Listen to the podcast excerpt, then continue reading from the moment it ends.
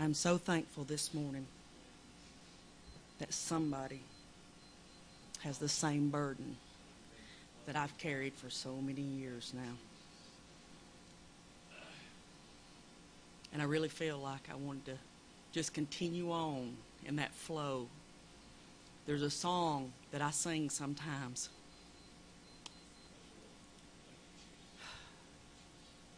When I have prayed and prayed and begged and cried out and even screamed at God.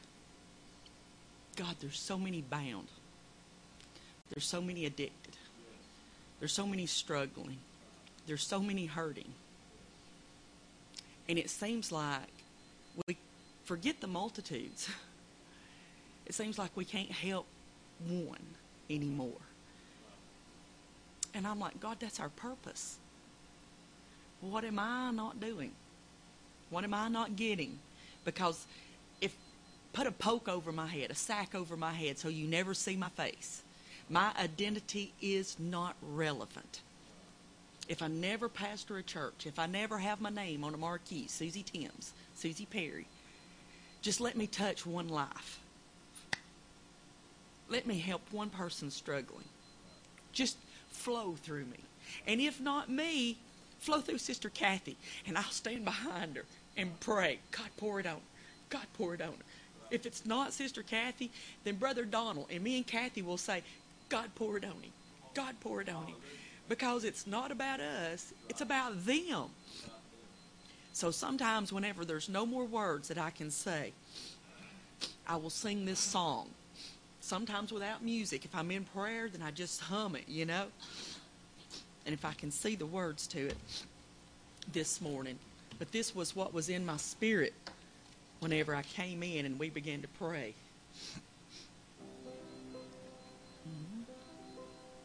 How long? How long? Till I awake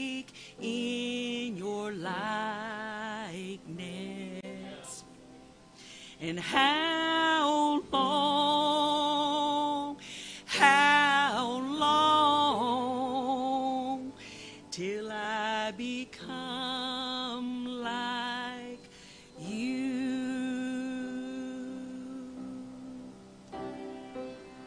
Lord, you are calling us to be all your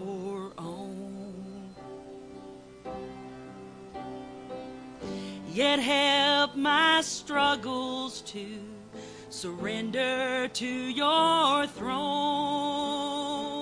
Now listen. Give me the grace, oh God, to die that I might live in you,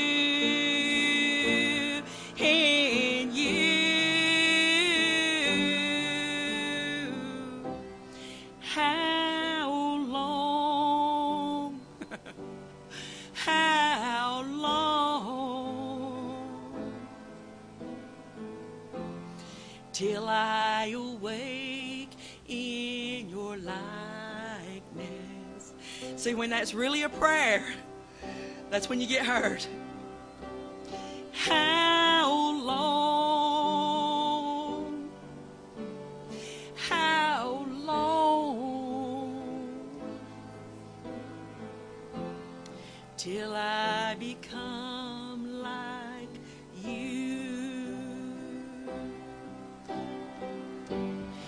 Lord, you are calling us to be a spotless bride, raised up in holy power that cannot be denied. Give us the grace, O God, to boldly bear your name for you, just for you. So, how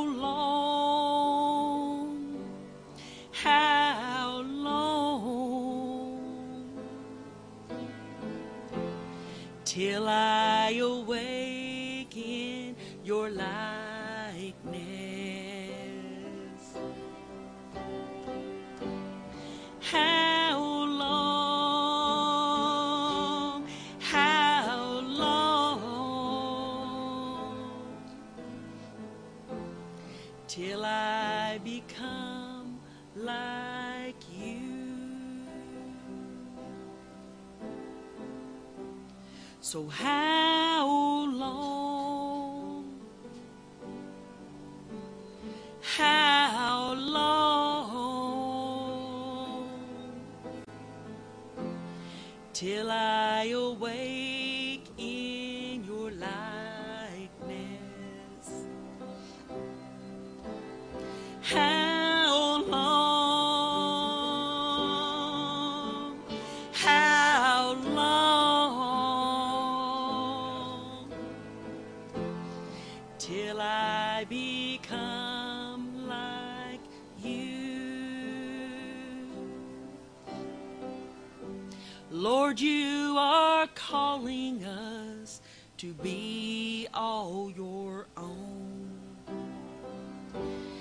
Help these struggles to surrender to your throne. Give us the grace, O God, to die that we might live in you.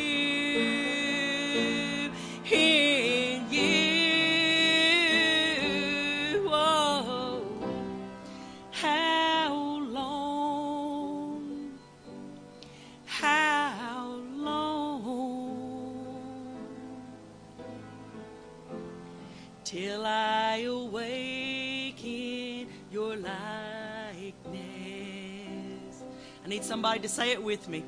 How long? How long? Till I become like you. For Lord, you are calling us to be this spotless bride, raised up in holy power that cannot be denied. So give us the grace, O God, to boldly bear your name for you. It's all for you. Oh. So now we say, How long? How long?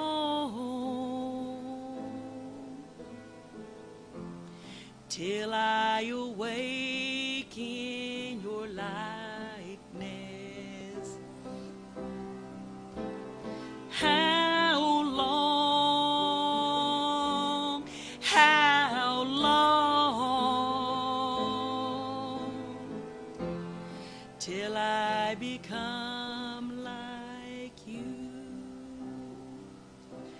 Sing this in chorus, okay? All together as a prayer. Because that's what God is waiting on. He's waiting on for us to ask Him, God, we've got to have it. We've tried and tried and tried. We've tried denominations. We've tried different doctrines. We've tried different sanctifications. We've tried different disciplines. We've believed until we squeezed, uh, uh, you know, the breath out of us, believing, believing, straining to believe, straining to receive. Now, the only thing that's left to do is just say, How long? God, it's your timing. But there's people dying.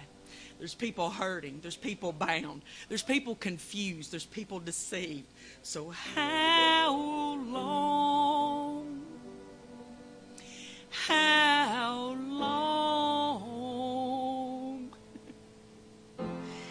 Till I awake in your likeness.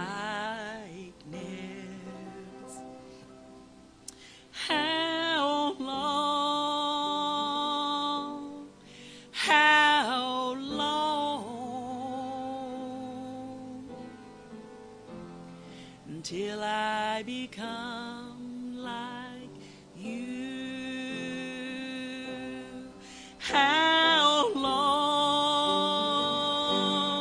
needs to raise their voice. How long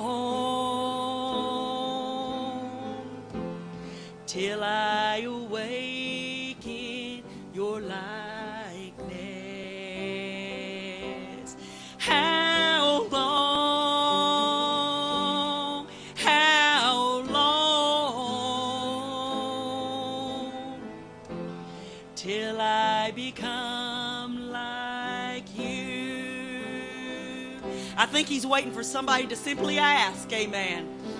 He has stuff in his hands to give us, but it's our responsibility to ask for it. Do we want deliverance? I mean, do we want deliverance? Do we want to break every chain? Amen. There's people out there, amen, that's got chains on them that we turn our nose up to. Come on, yes, the church still does. There's people out there that's got chains on them that we simply overlook and push aside. Come on because we feel like we don't have the anointing or the authority to break that chain. Well, brother, let me tell you, if we can't break that chain, we should nurse that sick body. Whoop, oh, come on, somebody. So, how long? I need somebody to say it with me. How long till I awaken your likeness?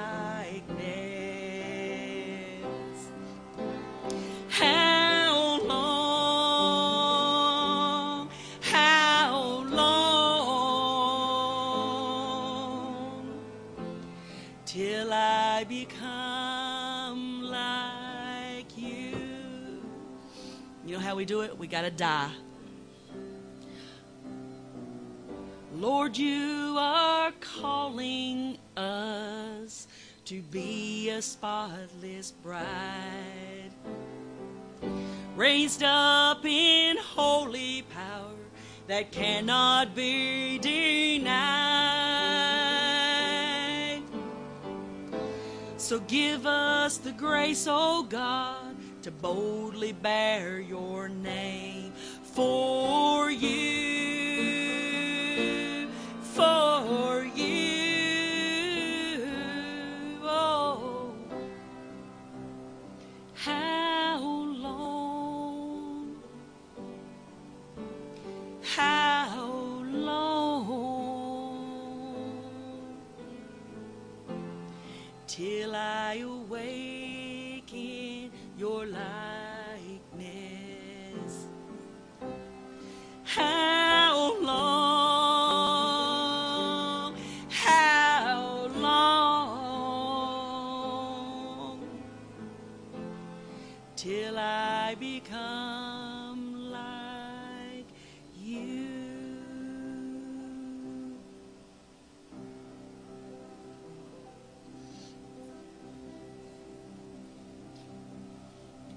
This way that God's leading us, so different.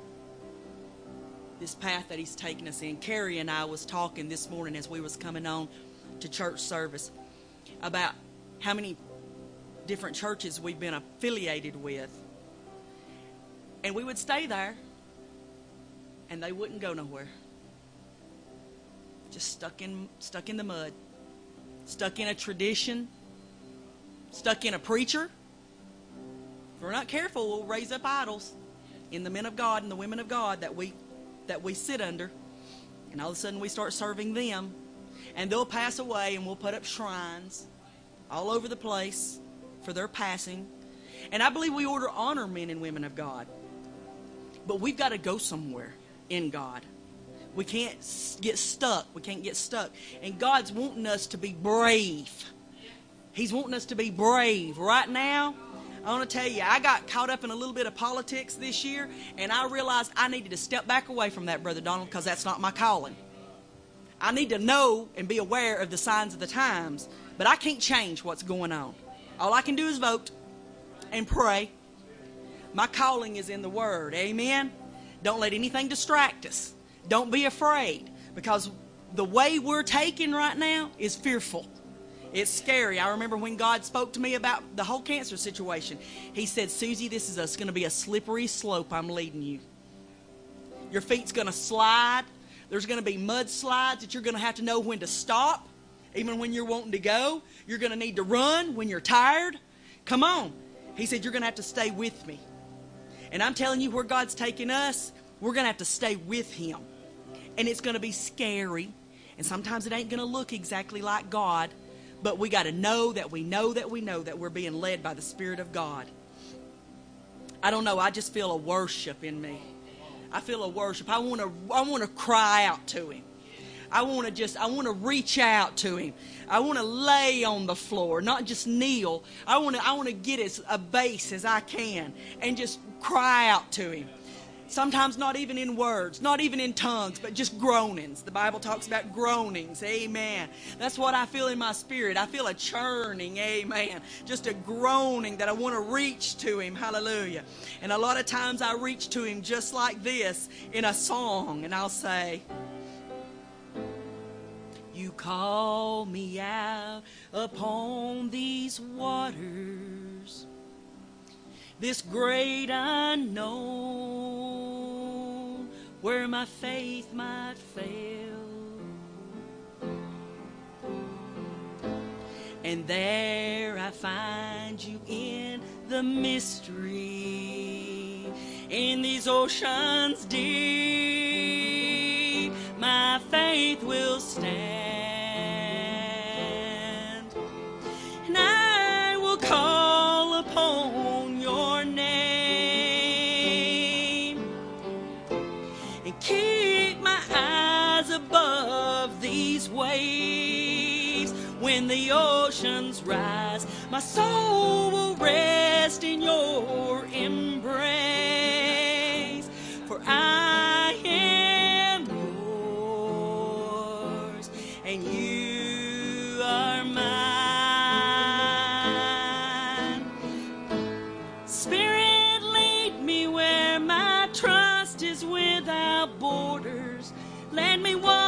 upon these waters wherever you would call me. And take me deeper than my feet can ever wander. Then my faith will be made stronger in the presence of my Savior.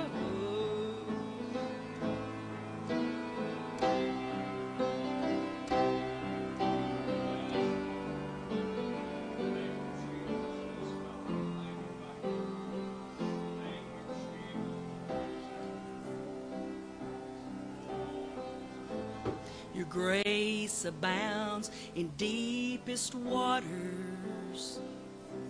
Your sovereign hand will be my guide. Where feet may fail and fear surrounds me. I'll tell you something. If you've never been afraid of walking this way, then you ain't deep enough. Come on, somebody, reach with me. If you ain't afraid right now, you ain't deep enough.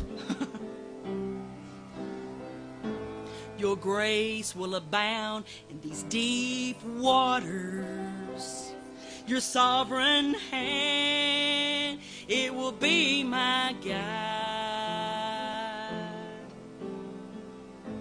Where feet may fail and fear surrounds me, but you've never failed, and you won't start now.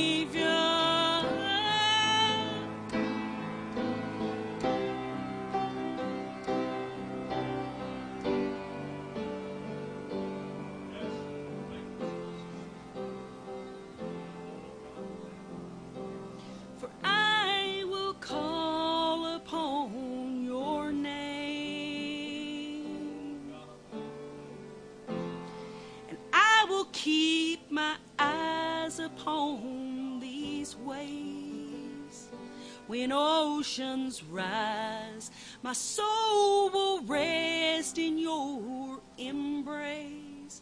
For I am yours, and you are mine. One more time. For I am yours. Do you believe it? Yours. I am yours, and you are mine.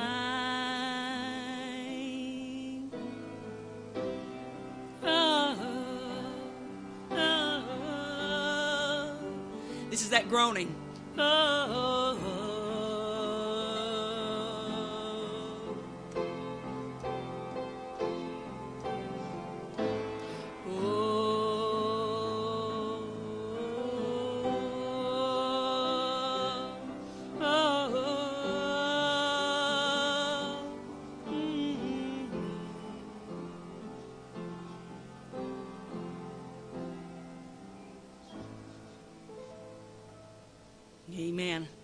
Thankful I'm His. So thankful He's mine. I'm so thankful I have this assurance. I have this promise. Me and Carrie was also talking. We was talking Bible and Scripture coming up the road, you know. And it's a wonderful thing about having somebody to go to church with you. You get to, you know, bounce off of one another things. And we were talking about salvation and just how the devil wants to complicate it and people want to complicate it. I remember when I was at the altar praying, it was say this, believe that, hold on, let go, give up, surrender. And I was so, I was as confused as a baseball bat. You know, or I think they call them a football bat. You know, you're just confused. You're you're not who you're supposed to be. You don't know what to do. And and and you know what Jesus said, do? Just believe. Just believe. Believe on him that sent me. Believe, believe that Jesus is Lord for the saving of your soul and your house. Amen. You know, Brother Matter ain't come out yet. Can I just testify for a second?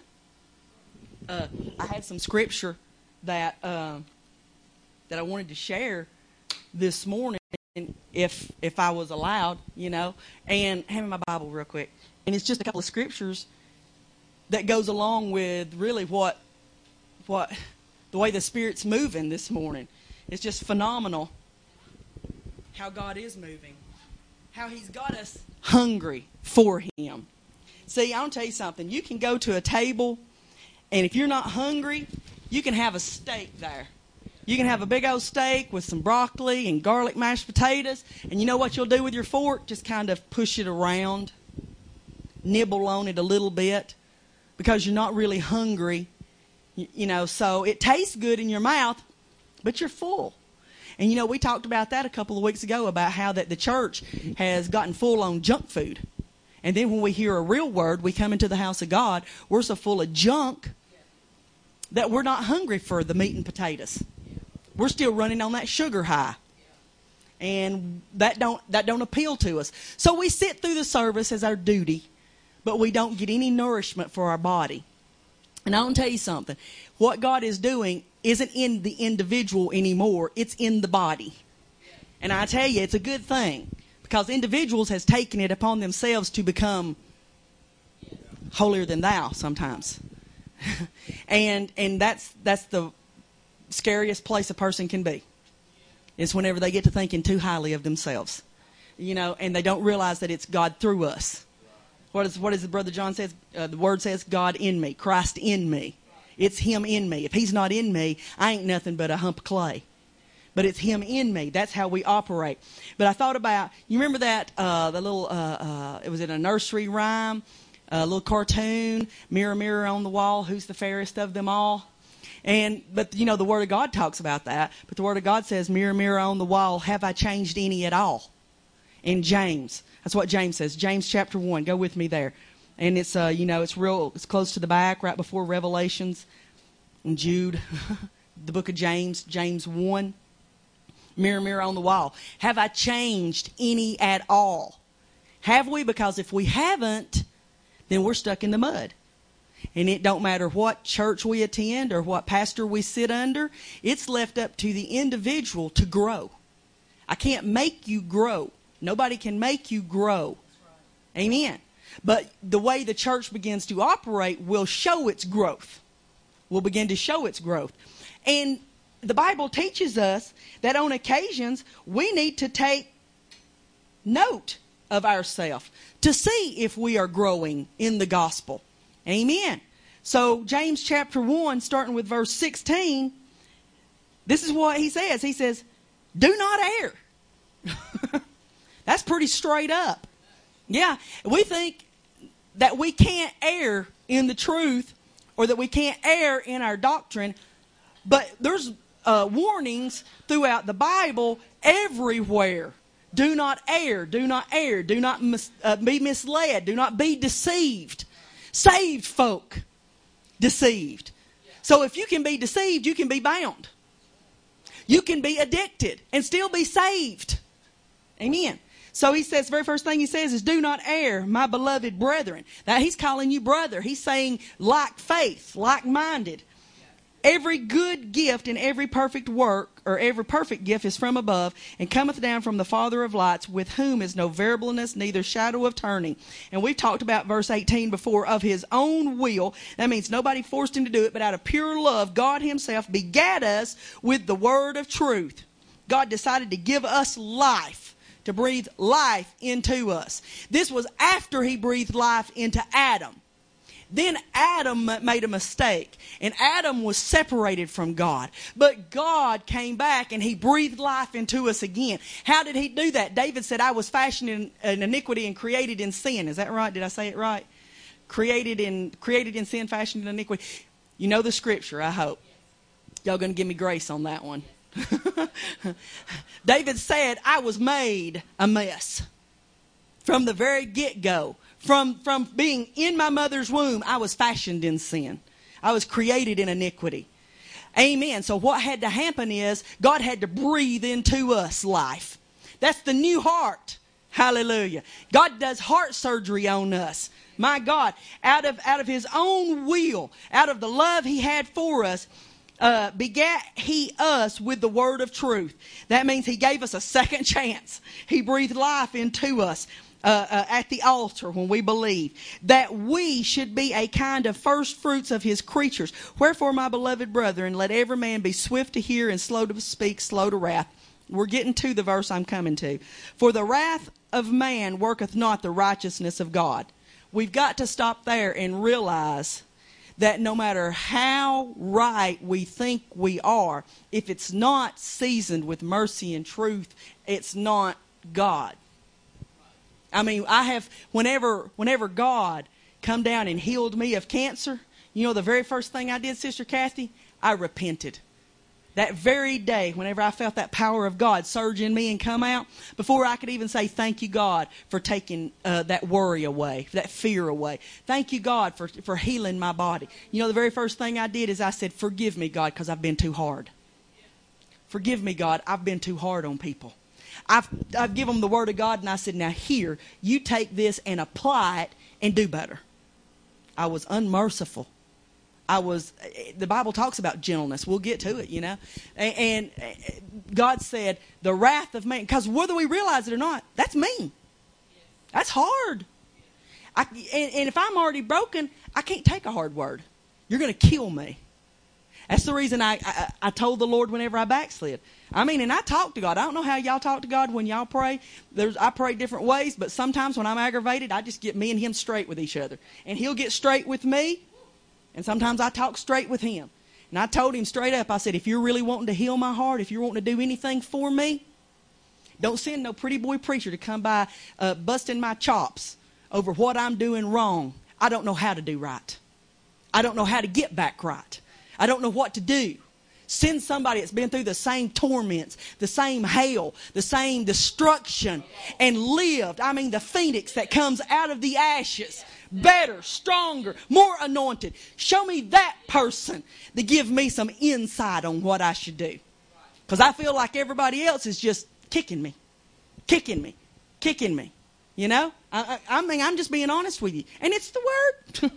For the wrath of man worketh not the righteousness of God. Wherefore lay apart all filthiness and superfluity of naughtiness, and receive with meekness the engrafted word which is able to save your souls.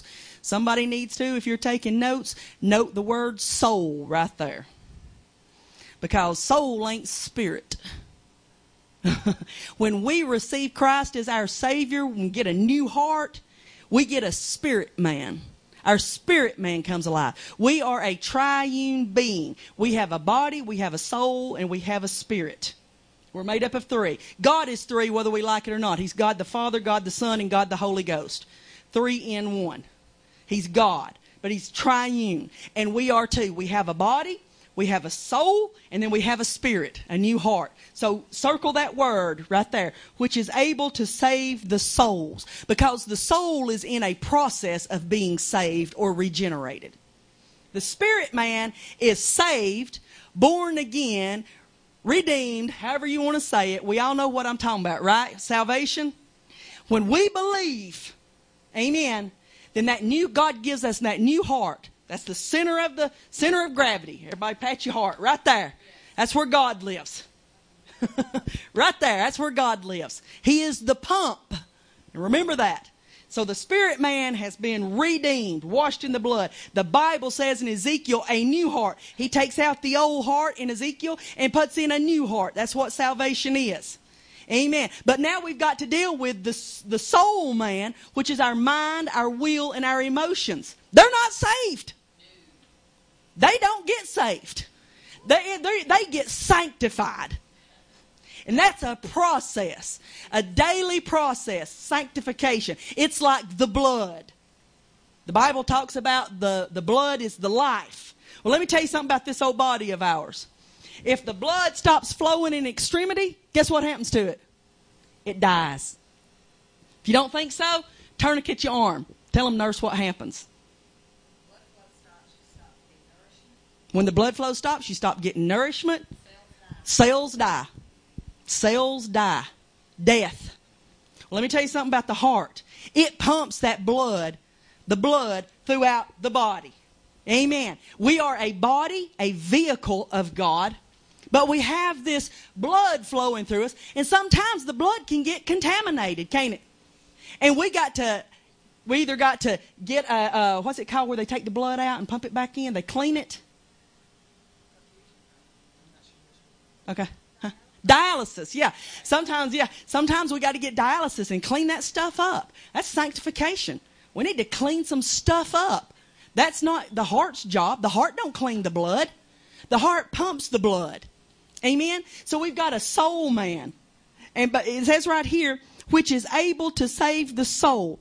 But be ye doers of the word and not hearers only, deceiving your own selves. For if any man be a hearer of the word and not a doer, he is like a man beholding his natural face in the glass, in a mirror.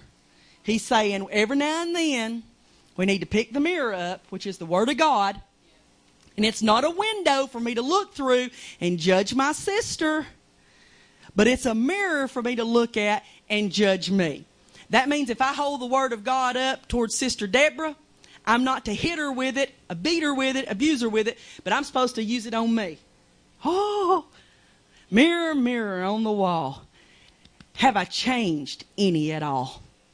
Have I grown any at all? Am I learning anything at all? Number one, he said right here, don't just be a hearer of the word. Am I doing anything at all? Oh. How long have we been in this little church? We've been here a year? In this building, a year. And Sister Kathy's longer than that, probably another year. Seemed like. It was a year. Yeah. Two years. What are we doing with it? Are we stuck in the mud? Or are we actually doing something with it? If we're doing something with it, there'll be signs, there'll be manifestations. Come on, it's time for us to really start putting this word into uh, to action. Be, for he beholdeth himself and goeth his way, and straightway he forgets what manner of man he was. The word will show us something about ourselves every Sunday morning. It should. The Word should show us something about ourselves every Sunday morning and not a big pat on the back. It's about growing. It's about, it's about overcoming. It's about helping. We are a helps ministry. If we don't help somebody, you have failed. If all I do is condemn you, I'll tell you something. I had a conversation with myself yesterday. For all weekend long, for Friday and Saturday, I would think salt in my mind and I'd hear this voice, well, do you do that? Well, do you do that? You know, just condemnation, condemnation, condemnation. And I was thinking about, um, I was wanting to encourage some somebody about their children, and uh, and I said, you know, they had more than one child, and I was wanting to encourage them because they were struggling with this one kid, and I was wanting to encourage them and say, well, you know, just spend a little more time with that one, you know, and, and, and tell the others, tell the others, you know, it's not that I'm shunning y'all, but I'm going to spend a little bit of time on this one because to help them. And you know what? To make it fun, y'all pitch in and help me help them. Let's love them. You know, I was thinking, you know how you you think and meditate on what you're going to say, and then uh, the, the enemy come in and say, well, what do you do with yours? You got two. Uh, and I, and at that point, you can push me around and boss me around, but you mess with my kids, that's it. So I just screamed out, enough. I don't know where you're coming from. Don't know where you're at, but it's not the voice of God. Enough. Stop it. Get out. Get out. Enough. Stop. I mean loud. I made my mind up.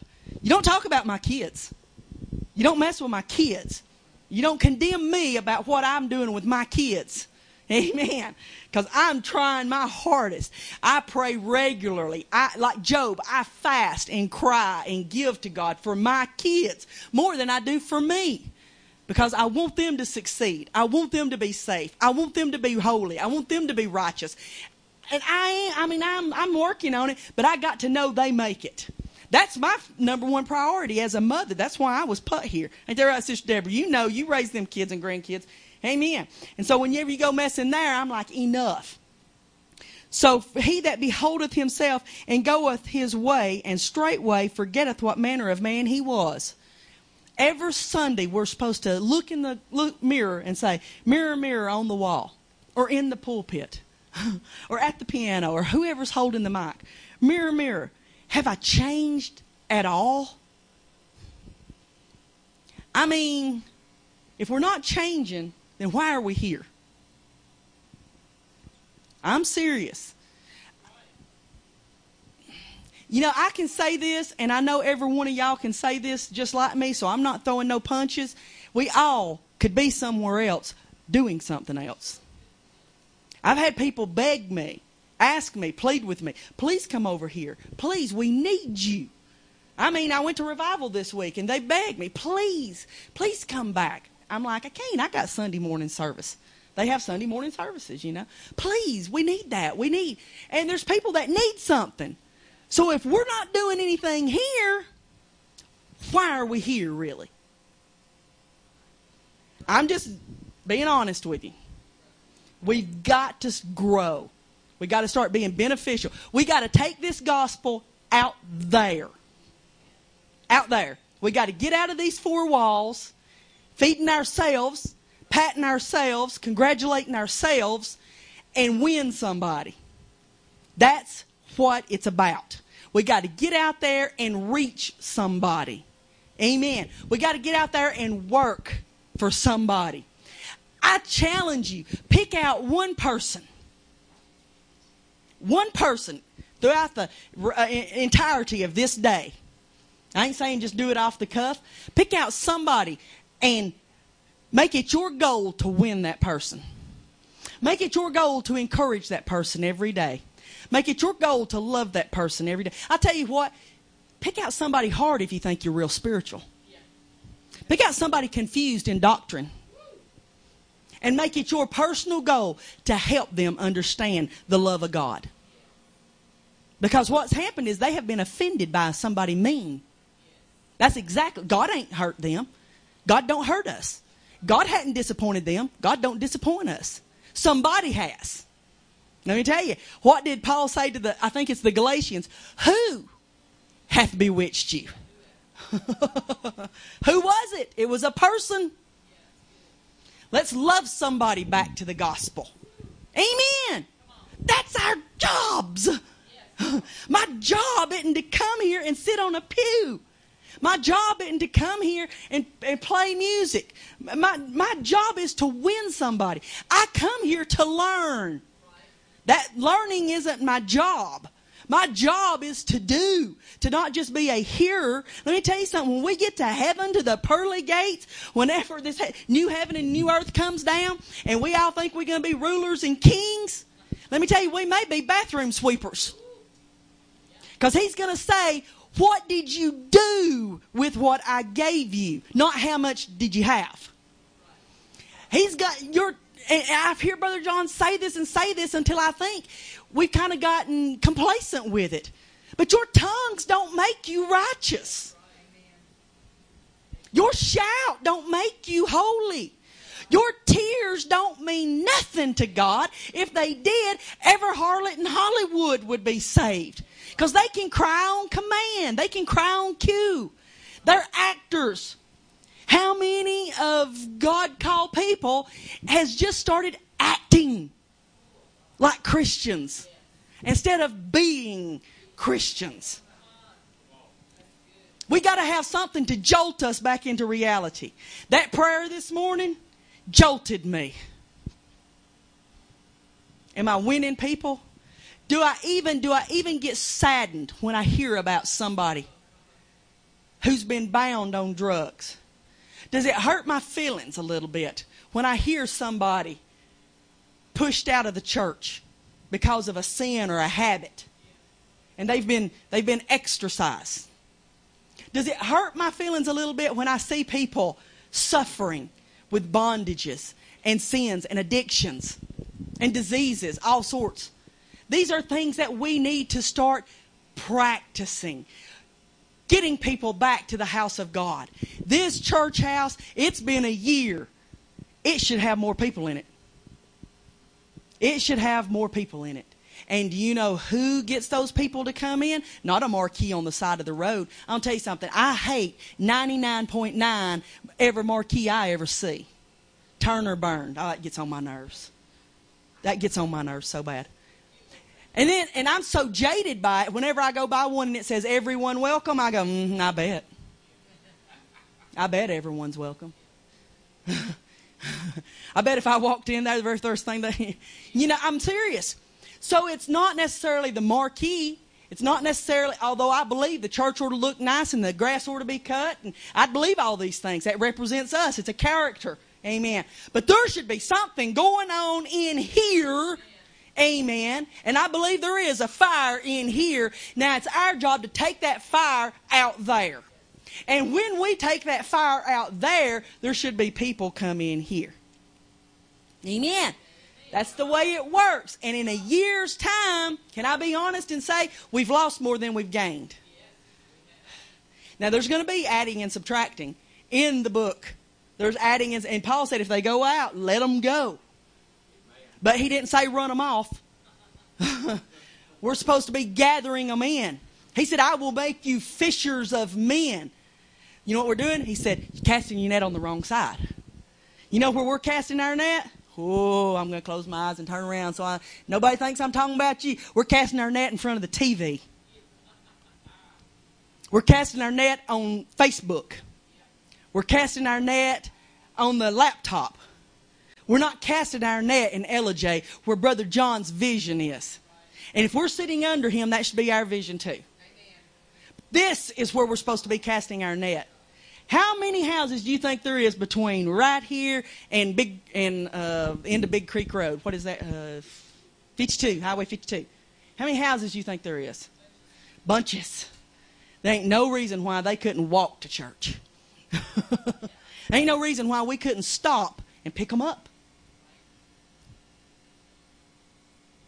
This church is sitting empty for a long time. I'm not even sure if these folk from here, that direction, even know we're still having service.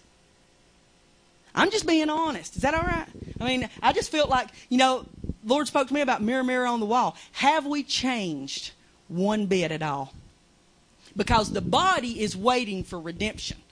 according to the Word of God. It's just an organic vessel. It's all it is. I think Ecclesiastes says when that golden cord is cut or that silver cord is cut and that golden pitcher is broke, it's going back to dust. That's Ecclesiastes. That's the Word of God. This is nothing but a vehicle. This is not God. God is the pump. Amen. He's the Spirit that lives inside of us.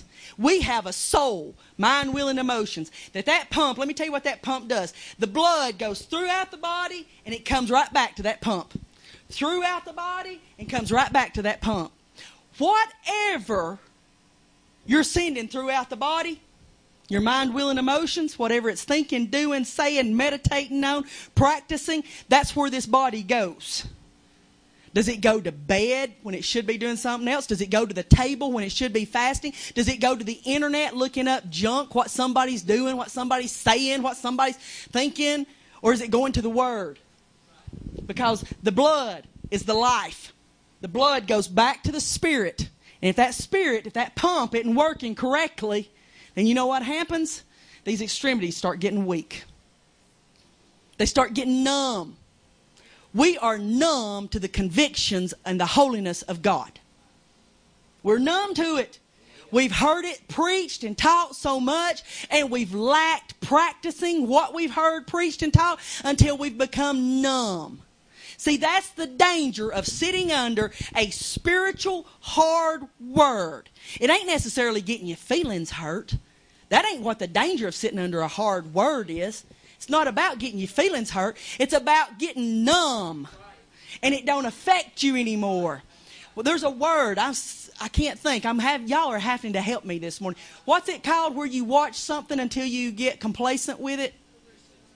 Desensitized, overexposed and desensitized. We have become desensitized to the Word of God. We're just as holy as He is holy. We're just as righteous as He is righteous. We don't smoke. We don't toke. We don't drink. We don't cuss. We don't party. We don't go where we shouldn't. Amen? But we don't do nothing with what we've heard. And see, this word here isn't a little sanctification word. This word here isn't a cut me up, straighten me up. This is a what I need to be doing in the kingdom. I'll tell you, unsanctified people don't even have part in the kingdom. It's the truth. Because there's a 30, there's a 60, and then there's a 100. Amen. And not everybody's going to be, everybody can be in the 100. You know what the 100 is? You just get saved. You just get saved, you come to church, you know, you, you doing, you know, you just go, you're, you're, you got your ticket punched, you're just waiting on glory. But then there's another group. And I was in the hundred. We've all been in the hundred. But then there's another group that God purposely exposes to a different gospel. Purposely. I don't tell you, He picked me out on purpose. Because I was happy where I was at, didn't know anything about nothing else, made fun of it, thought it was a bunch of hogwash, uh, to talk about Harry Potter? I thought that's what it was. I wanted nothing to do with it. And God came looking for me in my state. He walked into a Baptist church to find me. So I don't care where you're at. If you're supposed to be exposed to something, God will find you. And He exposed me to something in my own relaxed place, Brother Donald. I'm not talking about I went somewhere else to hunting him. He come finding me. and then the sanctification started working on me. All of a sudden I started feeling convictions that I'd never felt conviction for it. I started reading my Bible to try to find what is this going what is going on. You know, that that heart, you know what happened? That heart started pumping. That heart was there. I'd had a transplant. It was there. But you know what? Once they transplant that heart, they have to give it a shock. Once they once that surgeon opens you up and takes the old heart out and puts a new heart in, that thing just don't go start moving. It's dead in the pan, ain't it? It's it's just laying there. You, they put it in there, sew it all up, and it's still just laying there. Got to have a little boost. That's sanctification. I'll tell you, and once you get that one shock,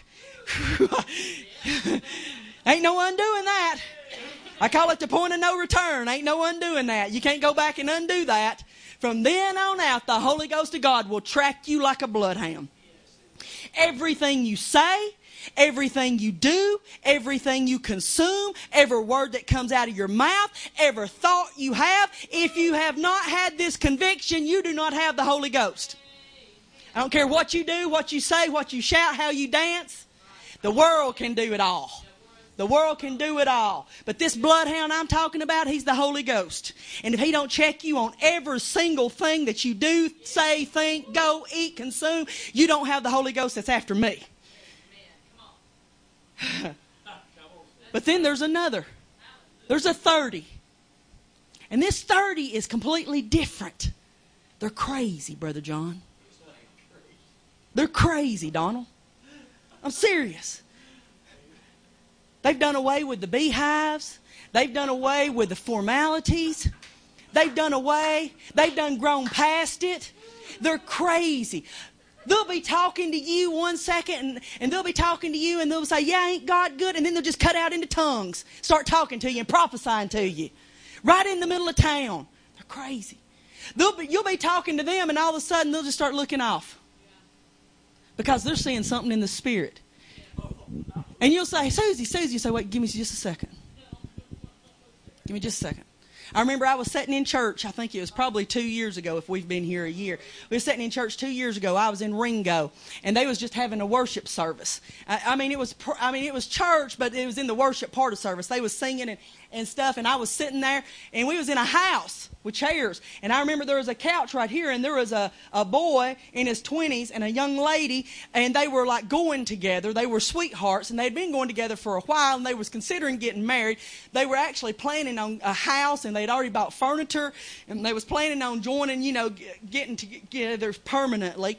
And I was sitting there, and all of a sudden, I was just worshiping, going along with God, and all of a sudden, everything just kind of shifted just a little bit. Now, see, if you know what I'm talking about, you understand. I still see the back wall, I still see the fly, but all of a sudden it's like it, there's two of them now. It just shifts a little bit, and there's two of them. One's kind of fuzzy and faint. So you strain for it. You're crazy. You start looking, just looking. So, what? What? Now, all of a sudden, the music gets really far out there. You can still hear it, but it's really far out there because you're concentrating on this and then all of a sudden, you know what I saw? I saw the angel of God. And when you say the angel of God, I'm not sure if it was an angel, like an archangel, or if it was Jesus Christ. Because sometimes he was considered the angel of God in the Old Testament. But I saw the angel of God. I saw I didn't see that I saw it like from here. And a lot of times I just see it like from the waist down. Because it was so big. Standing right there, just like a like a mist. But I knew what it was. Just standing right between that boy and that girl who in all likelihood was supposed to have got married. They were looking for a home, had bought furniture together, but I saw it just like this. And then all of a sudden, all of a sudden, I saw a sword being drawn just like this right here. And, and just like this. And I heard it in my spirit. If y'all don't get right with God, if you don't stop misleading Him, there's gonna that angel of God is gonna drop the sword and sever everything that's between y'all. And I said it because I was crazy. See, when you get to that place, you kind of lose touch with what's it called where you politically correctness. You kind of lose touch with the politically correctness. You kind of lose touch with sensitivity and not saying now I'm t- I believe in being merciful and, and gentle, but but you hear God and you just you're repeating what you hear. It's not you at all. And I remember I said that, and I remember she looked at me like, "How could you say that?" You know what? Was it a week or two weeks? A week. One week. One week. He left her. He left her. Broke everything off. And nobody could have known that. Nobody. But God does. See, there's a 30 fold that's a little crazy. They're a little off. They don't operate in this realm. They have to live in this realm, but they realize they're not of this realm. And I feel like I can say that because I feel like we are that. Amen? I don't feel like there's anybody here that's foreign to what I'm saying. Now, what we need to do is we just need that little jolt this morning. We just need that little jolt this morning to remind us that we got to get back to crazy. We got to get back to being more spirit man than flesh man. Amen. We've got to get back. Now, I ain't talking about your sanctification. I'm not talking about your uh, what you do in your private time. I'm talking about what you do all the time. I'm talking about what you do all the time. As soon as we wake up in the morning, we need to start saying, I am the righteousness of God. I'm 34. God has something invested in me and I've got to operate in it and I'm going to look for it. I'm not going to pass it over. I'm not going to come hard to it. Amen. I'm going to become sensitive to it and I'm going to watch for it. If I'm going to make a pot of coffee in the morning before Donald gets up, Sister Deborah, and I see the coffee pot just kind of move a little bit, I'm not going to rub my eyes and say I'm sleepy. I'm going to say, yes, God. Yes, God. I'm here. I'm your servant. Amen. If I'm sound asleep and I hear somebody call my name out of a dead sleep, I'm not going to raise up and run to Philip and say, Did you call for mama? I'm going to do like Samuel and say, Yes, Lord, I'm here. Amen. I'm telling you, there's an, a jolt, there's an electricity in the house this morning. The reason we cried out, How long? is because God's asking us the same question. How long? How long am I going to wait on you? How long am I going to tolerate you? How long am I going to be vexed by this? When are we going to pull up? See, if we can ask him, how long are you going to hold back? He has a right to ask us, how long are you going to tarry? Amen. Glory to God. I want to tell you, I felt like I have went in reverse for the last couple of years. I used to walk in an anointing. I walked in an anointing. I didn't wait for an anointing to fall on me. I walked in an anointing. Amen. And I believe we should go back and we should pick that up. Hallelujah. God can't do nothing with us as long as we're flesh. Hallelujah. As long as this old, the heart is pumping blood, amen, and our, our, extremities is coming alive. It needs to be coming alive with the Spirit of God. Every time the blood goes out of the body, it picks up impurities. You tell me I get off. It picks up impurities. It picks up unoxygenated blood, which is no good for you. It's actually harmful for you. And what does it do? It takes it right back to God takes it right back to the heart, takes it right back to God. It picks up some oxygen in the lungs and it goes right back out. Amen. The heart, the center of us, our spirit man is God. We need to start operating in God until we're so fully oxygenated. Every cell is God. Every cell is God. Every extremity of God is God. They can take our hair and put it under a microscope and our DNA is God. Amen. Hallelujah. I believe that. If I didn't believe that, I wouldn't be here. I wouldn't. I could go anywhere and sit for a comfortable word. Wouldn't even have to sweat. But I come here because I believe God is doing something. And I tell you what I believe too. I believe if God's doing something, we need to be doing something. Hallelujah. I'm ready for a word this morning, ain't y'all? I'm ready. My blood is went out and it's running back. Somebody raise your hands and say, my blood is running back to the heart this morning because there's a word for me and I will apply it. I will do it. I've made my mind up. I'm going to, I have picked one person out and I'm going to love that person. I'm going to educate that person. I'm going to preach to that person. I'm going to sing to that person. I'm going to nurse that person until I get them in the house of God. They cannot be healed if they're out there. They cannot be saved if they're out there. They cannot be delivered if they're out there. We've got to get them to the physician. Amen? Hallelujah. Brother Matter. Hallelujah. Y'all give the Lord a good praise. Come on, give him a good praise. Thank you, Jesus. Man, I appreciate the Lord today. Y'all ready to get a little bit crazy?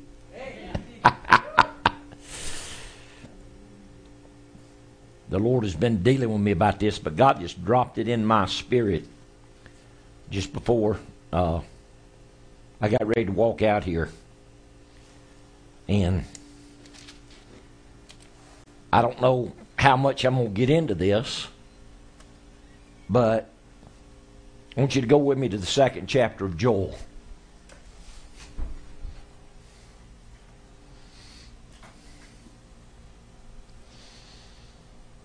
And do we have a copy of the Fort Payne service when we was down there on the 31st? Wasn't it 31st? we need to get a copy of it, and, and y'all need to listen to that prophecy.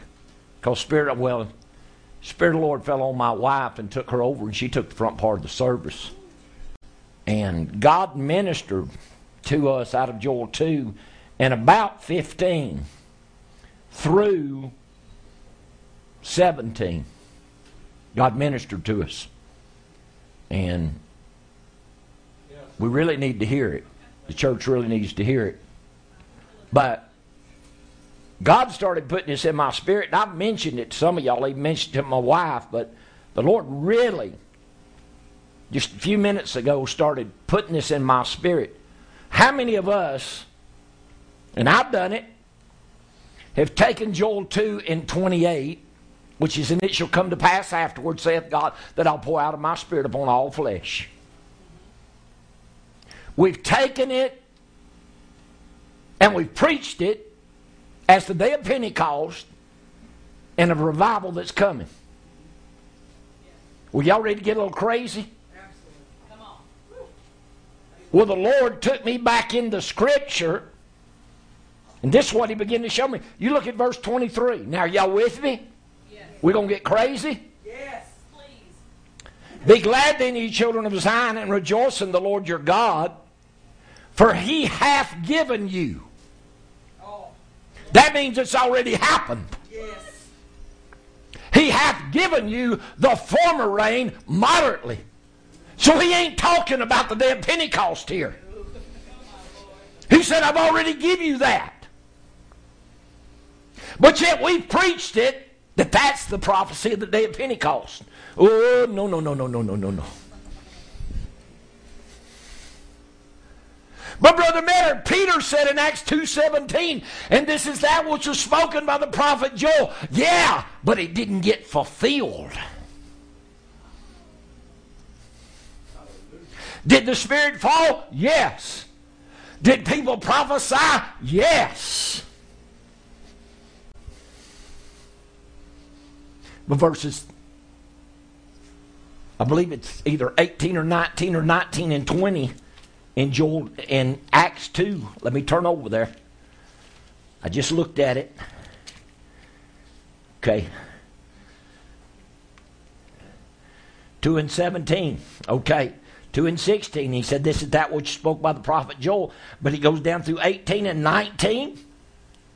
It says, And I will show you wonders in the heavens above, signs in the earth beneath, blood and fire and vapor of smoke. 20, the sun shall be turned to darkness, the moon into blood before the great and terrible day of the Lord come. That didn't happen. That didn't happen. And I sitting back there meditating on this, and when I preach this new beginning, are y'all with me? God spoke to me. He said, This is talking about the latter rain. so ain't talking about the former rain. This talking about the latter rain, which is the fullness of Christ. And the latter rain being poured out is going to come to pass afterward. After what? After the restoring of the rain and the former rain, then he gonna give us the latter rain. Are y'all a little crazy with me? Yes. Are y'all sure y'all a little crazy with me? Because, see, we've been preaching that this is supposed to happen for years now. It ain't happened. It ain't happened. We've been trying to figure out, God, why ain't this happened? Because the church has taken this as the former rain of the Holy Ghost and preached it for years. When God was speaking here, the former rain had already been given. He wasn't talking to the generation of the former rain, he's talking to us. You go back to Joel 1, go back and get them notes on the new beginning. Go back to Joel 1. See what God said. He said, Had this been for your generation or your uh, for your children? Uh, he said, This ain't for your generation. He said, This for your children, your children's children, and all them that are far off. Is that not what he said? So he's talking about our day. He's talking about our day now. I want to I want to tie something in here, and and like I said, the Lord just started putting this in my spirit just before I walked out here. Go with me to Matthew 24.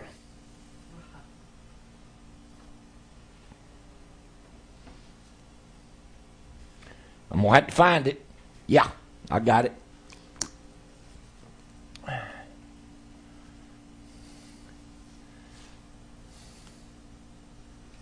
Y'all with me in Matthew 24?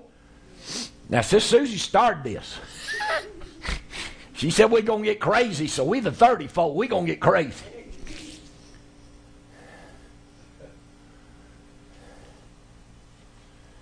Y'all with me? Verse 29. Immediately after the tribulation of those days shall the sun be turned to darkness and the moon shall not give her light, and the stars shall fall from heaven, and the powers of heaven shall be shaken. Then shall appear the sign of the Son of Man. What Joel say? Signs in the heavens above, wonders in the earth beneath, sun turned into darkness, moon turned into blood. When? After the tribulation. Did God did not tell us that the tribulation we going into will be the sufferings of Christ? And it's going to take the sufferings of Christ uh, to bring forth the fullness of Christ, that the glory of God will be revealed in us. Uh, if you don't suffer with Him, you're not going to reign with Him. Uh, what we're going into is the sufferings of Christ. It will bring in the manifestation of the sons of God, not the ministry of the Son of Man, which we're fixing to possess now, but it will bring in uh, the fullness of the Christ uh, or the manifested sons of God ministry. And it can't happen like we've been preaching it. can't happen like we've been preaching it. Y'all listening to me? Because I'm a little crazy today. You know why I'm a little crazy? Because it's time for what God set in order in the book of Acts to come back to his church. This begins the restoration. The Lord showed me from the time the Holy Ghost was poured out on the day of Pentecost till now is the stripping by the caterpillar, the cankerworm, the palmer worm, the locust. And God did it. He said, This is my army which I sent among you. And little by little, He stripped us down from the day of Pentecost to right now he stripped us down till we don't have nothing. I'm sorry, church is dead in the water. The meat offering's gone, the drink offering's gone. People going through form, they're going through a form of godliness, what the Bible teaches. He said, You better watch them and have a form of godliness and deny the power thereof. Ain't no power in the church today. Ain't no power in the church today. Where's the move of God that got established in the book of Acts? Where's them five ministries? Where's them five ministries? This is what God keeps putting in my spirit. I know I ministered on it last week. This is what God keeps putting in my spirit. See in 1 Corinthians 12 28, God said this. He said, For God has put some in the church. First apostles, secondary to prophets, thirdly teachers. After this miracles, gifts of healing, helps, governments, diversities of tongues in Ephesians 4 and 11, he said, and I gave some apostles, some prophets, some evangelists, some pastors, and some teachers. Okay, he put those five offices, ministries, whatever you want to call them, he put them in the church. Put them in the church. Are you hearing me? I'm not talking about the whole body of Christ. I'm talking about he set them in the local church. Acts 13 and 1, it said there was in the church of Antioch certain prophets and teachers. So in the church at Antioch, there was prophets, in the church at Antioch, there was teachers. In the church of Antioch, there were pastors. And in the church at Antioch, Paul and Barnabas stayed there a long time. So there were apostles, prophets, evangelists, uh, pastors, and teachers. Uh, there was five ministries uh, working in the local body. Uh, we got to get the, the ministry uh, working back uh, in the local body. the reason the church has died is the ministry's not there and you've got to have these ministries for the work of the ministry, for the perfecting of the saints, uh, and for the edifying or teaching or building uh, of the body of Christ. We don't have them. We don't have them. I said we don't have them. Is anybody with me? Are y'all with me? We've taken words like Joel 2 and 28 And we've used it as the former rain of the Holy Ghost. And we keep talking about something greater coming, but we keep likening it to the former rain. People think the latter rain is just more of the former rain. I don't think so. I may not know what it's all going to look like, but the Lord told me the latter rain was the fullness of the Christ, not the fullness of Jesus. You know, you talk to me about people about the scripture, especially people been around the word that I was under for so many years, and they can pop off Colossians 1, and I believe it's 27, just like that. Christ in you, the hope of glory. Christ in you. Christ in you, the mystery of God. Christ in you, the hope of glory. But yeah, but 99% of them don't know what that is. You know why they don't know what it is? Because they think it's tongues. They think it's a good shout. They think because God's took away a few little vices out of their life, that Christ is now in here. No, he ain't. Because I'm going to tell you something. You've been baptized into Christ. and the Bible tells us, as many of you's been baptized into Christ, have put him on. Now, who's put on Christ? Woo! White in here, ain't it? Who's put him on? Who's put him on? See, people's never separated Jesus and the Christ. There's a big difference. The body of Jesus, what'd you say a while ago, Sister Susie? This is a. The heart is the spirit. Yeah, but the body. Yes, the body is the vessel. This is just the vessel. Did y'all realize Jesus was just a vessel? He was just tabernacle? That body, that flesh and blood man, was just a tabernacle that God moved into, and He didn't move in it to the fullness. See, Jesus didn't become the Christ till after the resurrection. Scripture bears me out. Because the Bible says in Acts 2 that this Jesus whom you have crucified has become both Lord and Christ. So he's become the Christ. So if the Christ is dwelling in you, that means that resurrected power. That's the revelation Paul saw. That's what he was after in Philippians 3 in verse 10 when he said, And I got to know him in the power of his resurrection and the fellowship of his sufferings. Being made just like him in his death. We ain't been made just like him in his death. We have not been made just like him in his death. And the church has preached over it. Made this baptism of his death water baptism. Oh, no, no, no, no, no, no, no. Because I'm going to tell you something. We're fixing to experience a baptism. Am I doubting that there's coming a, a baptism like the day of Pentecost? Not one bit. I saw it in 93. God showed me a baptism of the Holy Ghost and tongues of fire in 93, and He told me no generation had received what they received up to this time.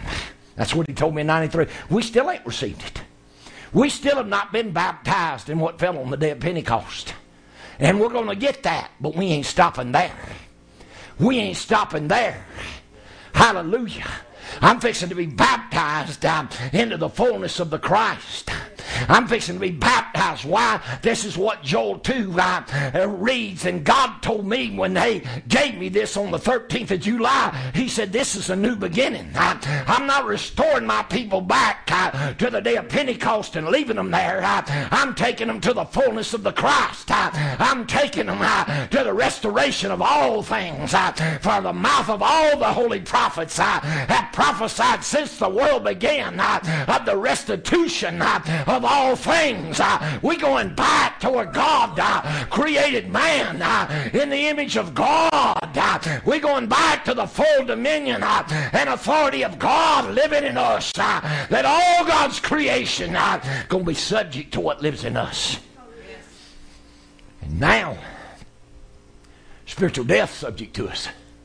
Did y'all hear me? Spiritual death will be subject to us. See, in Adam's day, there was no spiritual death. There was no spiritual death. Man was made to live eternally. But when Adam sinned and Eve sinned, the soul died. The power was given to Satan to take the soul. And he gave him power over spiritual death. He also gave him physical death, entered in. Man wasn't going to die. Man was made to live eternally. He was made to be a, a tabernacle that God could live in in the fullness because that's what God done. When God rested, he wasn't tired. He wasn't weary. He wasn't downhearted. He said, Oh my God, I've worked 6,000 years. I got to rest. but the fullness of him come in on that seventh day. And he rested right here. In full dominion, full power. All, all, a all millennium means is a thousand. Do y'all realize we're coming to the end of six days since man sinned? We're coming to the end of that sixth day, and when that seventh day begins to dawn, there's got to be a place made. There's got to be a vessel prepared. There's got to be a place for God once again to dwell in man in the fullness because God sanctified the seventh day forever and He commanded that it would be the day of rest. So when that seventh day starts coming in, that Spirit of God, that um, He got to have some place to go. He got to have some place to dwell. He's got to have some place to rest. That's the reason in Hebrews 4 He spoke of, of another place. He said, if man had found rest under Joshua when they inherited the promise, uh, when they went across Jordan, man had found rest there, uh, everything would have been all right. Uh. He said, but they didn't find the completeness. He said, under Joshua, therefore there remaineth a rest to the children of God. There remaineth the fullness of God to be revealed in us. Joel 2 is not, you hear me, it is not the former rain. It is the latter rain. It is the latter rain. Because he said the former rain's already been given. Am I making sense to y'all? I never seen it like this. But see, that's what happens. God makes us of the 30 fold just a little bit crazy. Says Susie, I love that. That's such a good analogy. And see, we're not going to get this over here. We're not going to get this fullness of Christ till after tribulation. We may walk in the ministry of Jesus during tribulation, which I believe we will. But immediately after the tribulation of those days, here, let me show you this. Verse 29. Immediately after the tribulation of those days shall the sun be darkened, and the moon shall not give her light, and the stars shall fall from heaven, and the powers of the heavens shall be shaken. Exactly what Joel said. Is that not what he said? And there shall appear the sign of the Son of Man in the heavens, and then shall the tribes of the earth mourn and they shall see the Son of Man coming in the clouds of heaven. Now, who's the clouds of heaven? We are. All those that went on before, all those in Revelation 20, when the Lord spoke about the first resurrection. Are y'all with me? I said, Are you with me? Coming in the clouds of heaven with power and great glory, and he shall send his angels or his messengers with the great sound of a trumpet. The seventh trump right there. Same things 1 Corinthians 15 says. Same things Revelation 10 and 7 says. Same thing that I preached on the voice of the seventh trumpet and revealing the seventh trumpet right here. This one, the fullness of God. This is when the Christ comes in and takes his abode. This is when flesh and blood cannot inherit the kingdom of God.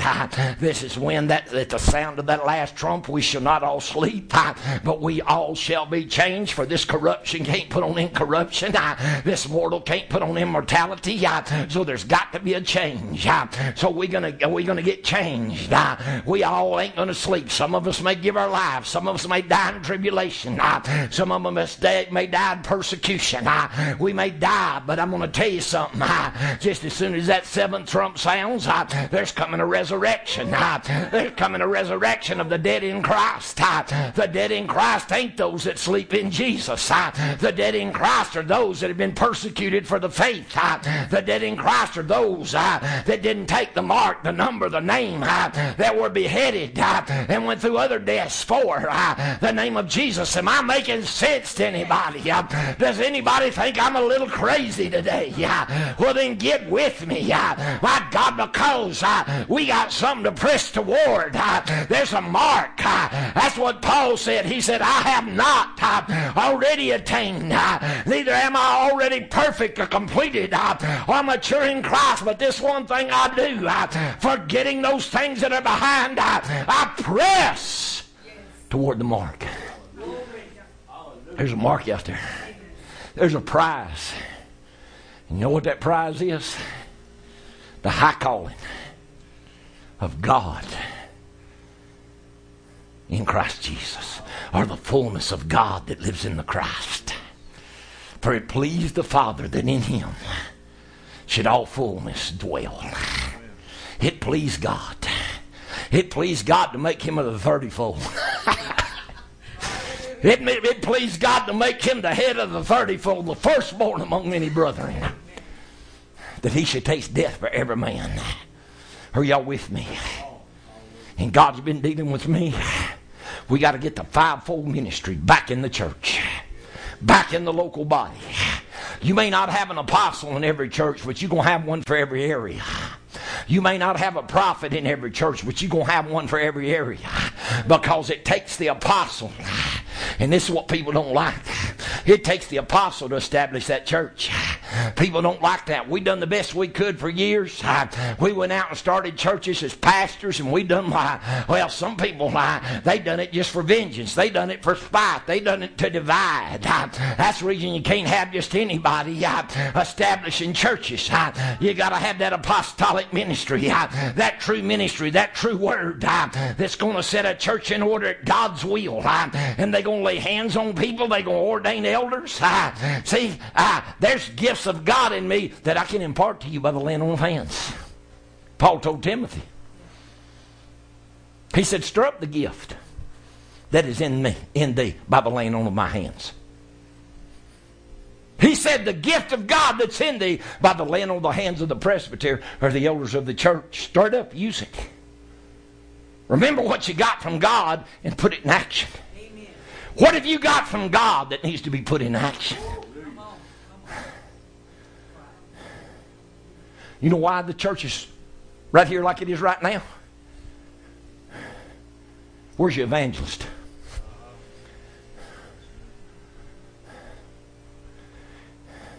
Evangelists are going from church to church to church to church, having two and three day meetings.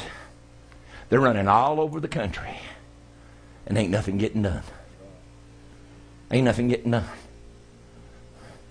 When God spoke to me come to Ellijay in 98, says Susie, I didn't know nobody in Ellijay. And I put up up on what 228 or 225 or wherever it was. I put up up on the hill up there. I didn't know nobody in Ellijay. God told me come to Ellijay. When God told me come back to Ellijay in 99, I thought there might be a few people. But see, I went places and had big revivals and never went back. I had a good revival in Ellijay, but it wasn't a landslide in 98. But God sent me back because the Lord had had me break some ground and sow some seed, and He sent me back to water and cultivate it. Are y'all with me? I wasn't an evangelist that just went from church to church to church to church. I got out there and found a watering hole. I cut away the briars. I killed the snakes. I cut away the bushes. Got rid of the chiggers.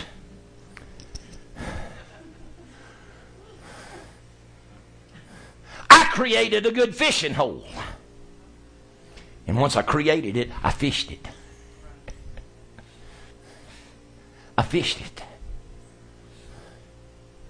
But all some people know as evangelism is to go from church to church to church to church to church and have a night's meeting, a two nights meeting, a three nights meeting. That ain't evangelism. Ooh, it's quiet in here. Ain't evangelism. Evangelism is you go out there and get souls. You go out there and dig them out. You go out there and you cut the brush out from around them. You kill the snakes. You get rid of everything that can hinder the Word of God from getting to them.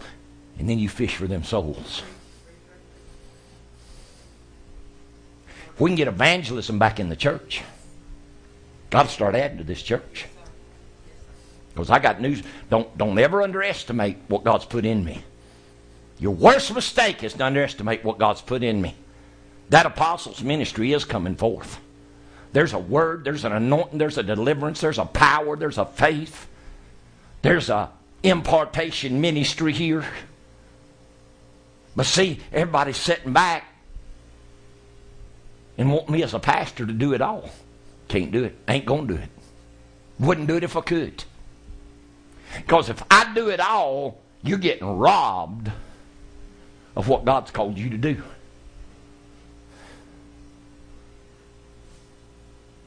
I've had people tell me, Brother Matter, I want a tent revival in Ellijay. Good, go find a lot. Do we have a lot yet? No. We've been talking about it for a month. I'm not going to go find a lot. I, as a pastor, will work with you as an evangelist. We will back the meeting. I will preach. I will pray. I will help you. I will support you because you're laboring out of this church to evangelize, to add souls to the church. All the evangelists doing now is making the church a meal ticket. Oh, did I say that out loud? This is going to catch some flack. This is going to catch some flack. But the church is out of order. The church ain't functioning according to the book of Acts that God set up. When persecution broke out in Acts the 8th chapter, Philip was driven out of Jerusalem. He went to Samaria.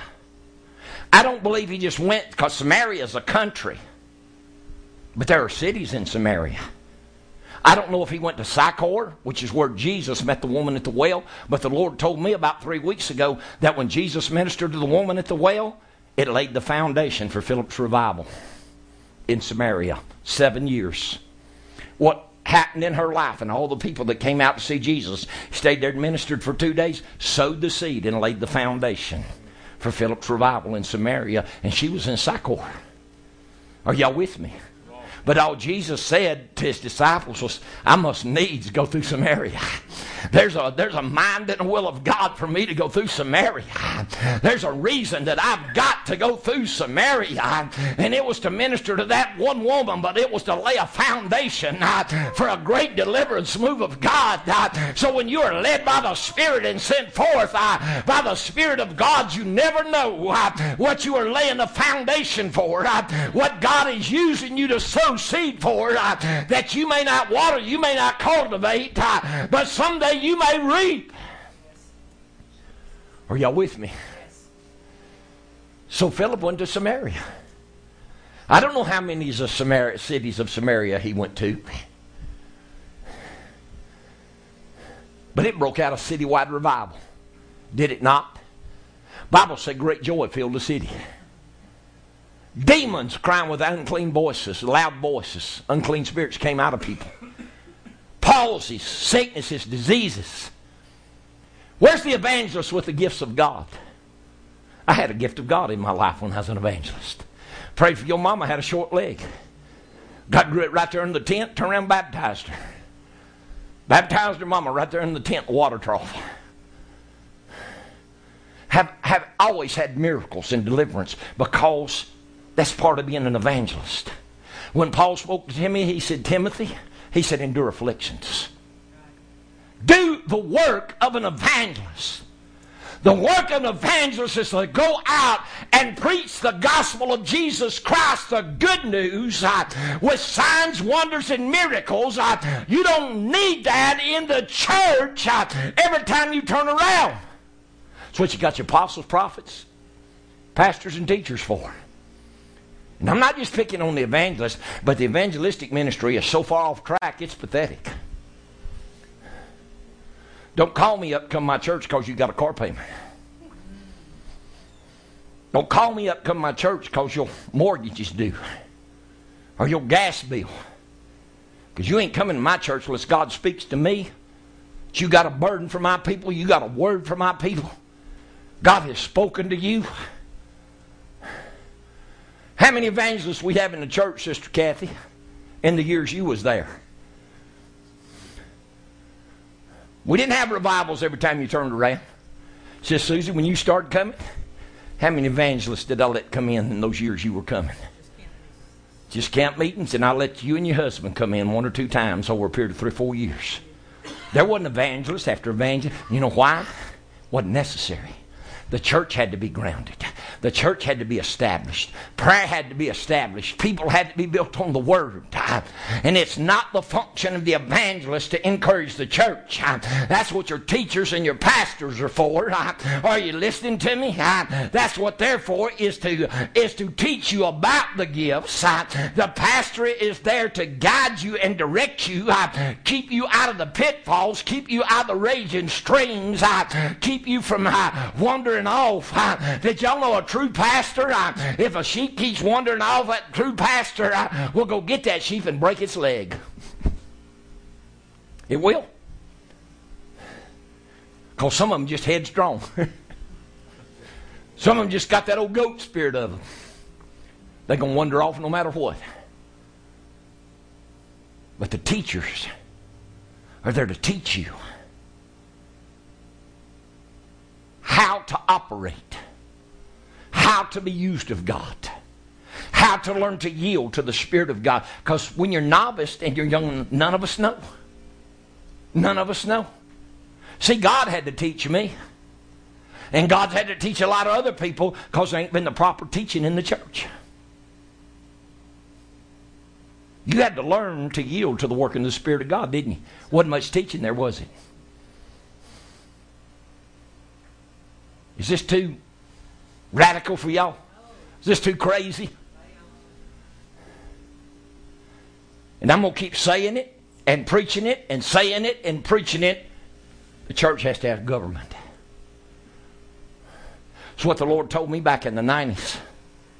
The Lord told me back in the 90s when He started dealing with me about some of these things. See, this ain't something God just put in my spirit. This has been going on 20 and 30 years. The revelation of Jesus Christ God's put it in me, it goes back to the 80s. Are y'all hearing me? This ain't something I just started preaching. But the Lord told me back in the 90s, He said, Church set up wrong. He said, When I brought my son Jesus in, He said, He stood there and told you. He said, Up till John the Baptist, you had the law and the prophets. He said, From the law and the prophets, from John the Baptist forward, the kingdom of heaven suffered violence, and the violent take it by force. The kingdom of heaven is the fivefold ministry to bring the saints to perfection.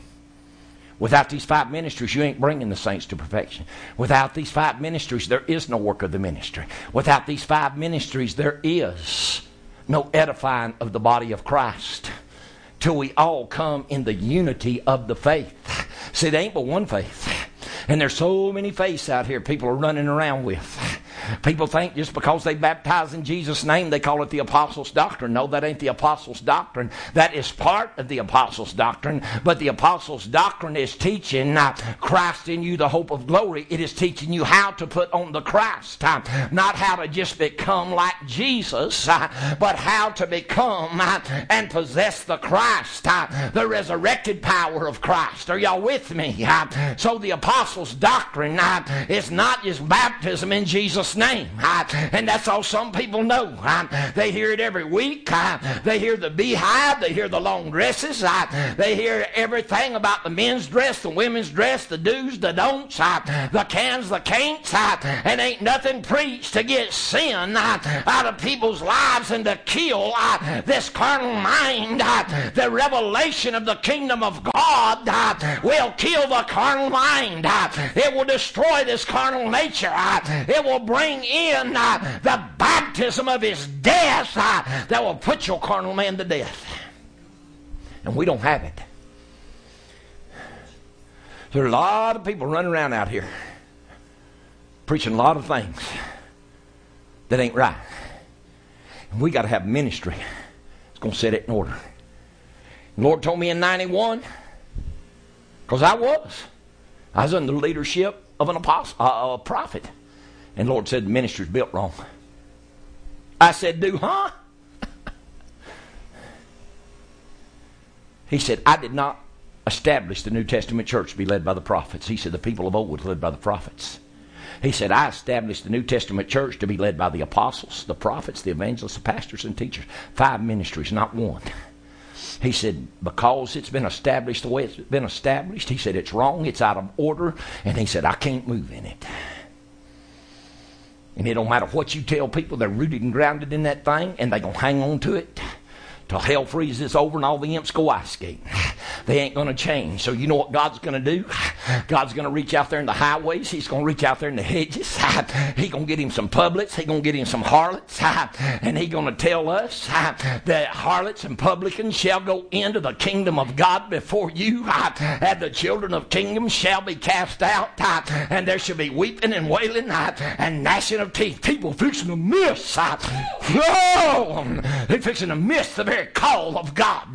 They're fixing to miss the very revealing of the kingdom of God. Some of them been chosen before the foundation of the world to possess a calling and anointing, and they will not make their calling and election sure. It's time to get established in your calling and get busy in the local church. Get busy when I went to Fort Payne on July 31st, I was in prayer. And the Lord put this message right here that I'm exhorting to y'all. He put it in my spirit, and I started exhorting on it. Before I did, Spirit of the Lord took her over. And I'm, we're going to get that, and we're going to play it next Sunday. You got it? Okay. We may get, I don't know if I'll play it, but we'll get it next Sunday. If we don't, or get people a copy of it, you need to listen to what God spoke. Because God spoke out of Joel 2. You listening to me? And he went right on through to 18. God spoke to us. Says time to gather in the house of God. It's time to sanctify fast. Time to call a solemn assembly. It's time to get everybody together and pray. And you know what God told us to pray? Spare thy people from reproach. Spare thy people. You know what I'm praying?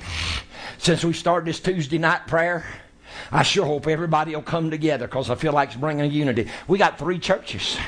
Got two in Alabama and one in Mississippi praying with us every Tuesday night. I've got different people all over the country. I got people from Texas, people from the Midwest, people from all over Georgia and Alabama. They can't get to a church. They're coming together to pray with us on Tuesday night. You know what I'm telling them to pray for? The restoring of the fivefold ministry to the church. Let's pray for God to restore the five. I ain't talking about some miracles. I ain't talking about some healings. I, I ain't talking about somebody that can lay their hands on you and say, Yea, the Lord would say, Yea, yea, the Lord would say, Yea. I, I'm talking about anointed vessels that can walk the street and their shadow will overshadow the sick and they'll get off the beds and the couches made whole. I'm talking about a dead raising ministry. How Paul went down and fell on a man that fell out of the third loft and he broke his neck and died uh, and they raised him up whole. I'm talking about anointing uh, that can speak against the enemies of the gospel uh, like Sergius Paulus or the man named Bar Jesus when he tried to turn that deputy away and Paul spoke a mist of darkness on him and a mist and a darkness fell on him. Had to have somebody to lead him out around by the hand. I'm talking about people in a relationship with God and walking in the depth Uh, that a liar will come in the church and lie to him. Uh, uh. They'll fall down dead. Then his wife come in and lied, fell down dead. The fear of God has got to come back. God's got to establish this word and this anointing in somebody's life. Not just one somebody. Lord told me years ago, about five or six years ago, I left the ministers meet down there at Sister Daniels. I was riding up the road and God said, Somebody got to be the next Peter and Paul. And y'all remember me saying that? Somebody got to be next Peter and Paul. And what are we doing? Coming to church, hearing the word preached, going home, going through our lives, coming back to church, hearing the word preached, going home, going about our lives, coming back to church, hearing the word preached. Brother Meadow, why ain't God doing something?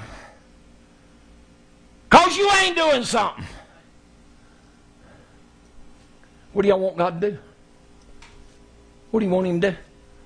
Y'all want God to go out here and break out a revival, save 10,000? Where are they going to go? Who's going to shepherd them? Who's going to nurse these babies? See, God said it wasn't going to come past till afterward. Joel 2.28, he shall come past afterward, saith God. After what? After the restoring. After the gifts, the anointing, the work of the ministry. After everything's been stripped away from us like it was in the book of Acts. Because those ministries were set in the church. In the book of Acts and in 1 Corinthians, all through the epistles, they were set in the church. Everywhere Paul went, he preached, he stayed there. I don't care if it was a year, two years, three years, he stayed there till the church was founded. Are y'all with me? till they laid hands on elders and ordained them. Paul said, in every city, everywhere I preached, we ordained elders. We laid hands on them and ordained them, and the church was set in order. When he spoke to Titus in the first chapter of Titus, I think it's verse 5, he said, For this purpose I left thee also in Crete. Are y'all with me? That, that, that you may set in order the things that were lacking or wanting. He said, This I had the power to appoint you to do. Don't you underestimate this word God's revealing in me. I'm not lifting myself up, just don't you underestimate it. Don't think just because I'm your friend. Don't ever underestimate this word because I'm going to tell you something. You do, it'll bite you. Don't underestimate this word. This word's alive and it's real. And this word right here will bring the 30 fold into what God wants them to have. See, Paul had the gift. The Bible talks in, in Ephesians 4, I believe it's in verse 8, said, And when he ascended up on high, he led captivity captive. What did he do? He led death captive. He took spiritual death, led it captive. And then he turned around and gave gifts unto men. What was those gifts? Apostles, prophets, evangelists, pastors, teachers. When Paul laid hands on Timothy, he gave him the gift of evangelism. Y'all hear me? Everywhere Paul went, we don't know how long Paul was gone. But you know something? He didn't go nowhere to the church at Antioch, laid hands on him through fasting and prayer, and the Spirit of God said, Send him forth. Send him forth. The great revival broke out in Samaria. Church heard about it in Jerusalem. But didn't nobody go nowhere to the church the body of elders and apostles in Jerusalem sent Peter and John to go down there and lay hands on them for them to receive the Holy Ghost. Nobody, everybody can't just lay hands on you if you receive the Holy Ghost. It belongs to the apostles. Stop and show me one place in the book of Acts where the Holy Ghost was poured out corporately that there wasn't an apostle present. Happened at the house of Cornelius. Peter was there happened with the 12, I think it was, at Ephesus. Paul was there.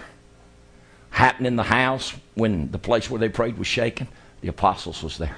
It takes that apostle. Every ministry has its function. My function ain't to baptize folks. Paul said, Lord didn't send me to baptize. That's your job. That's your job as an evangelist. But when I was in Fort Payne and praying, the Lord told me, He said, You anoint the people today according to their calling. And that's exactly what I did.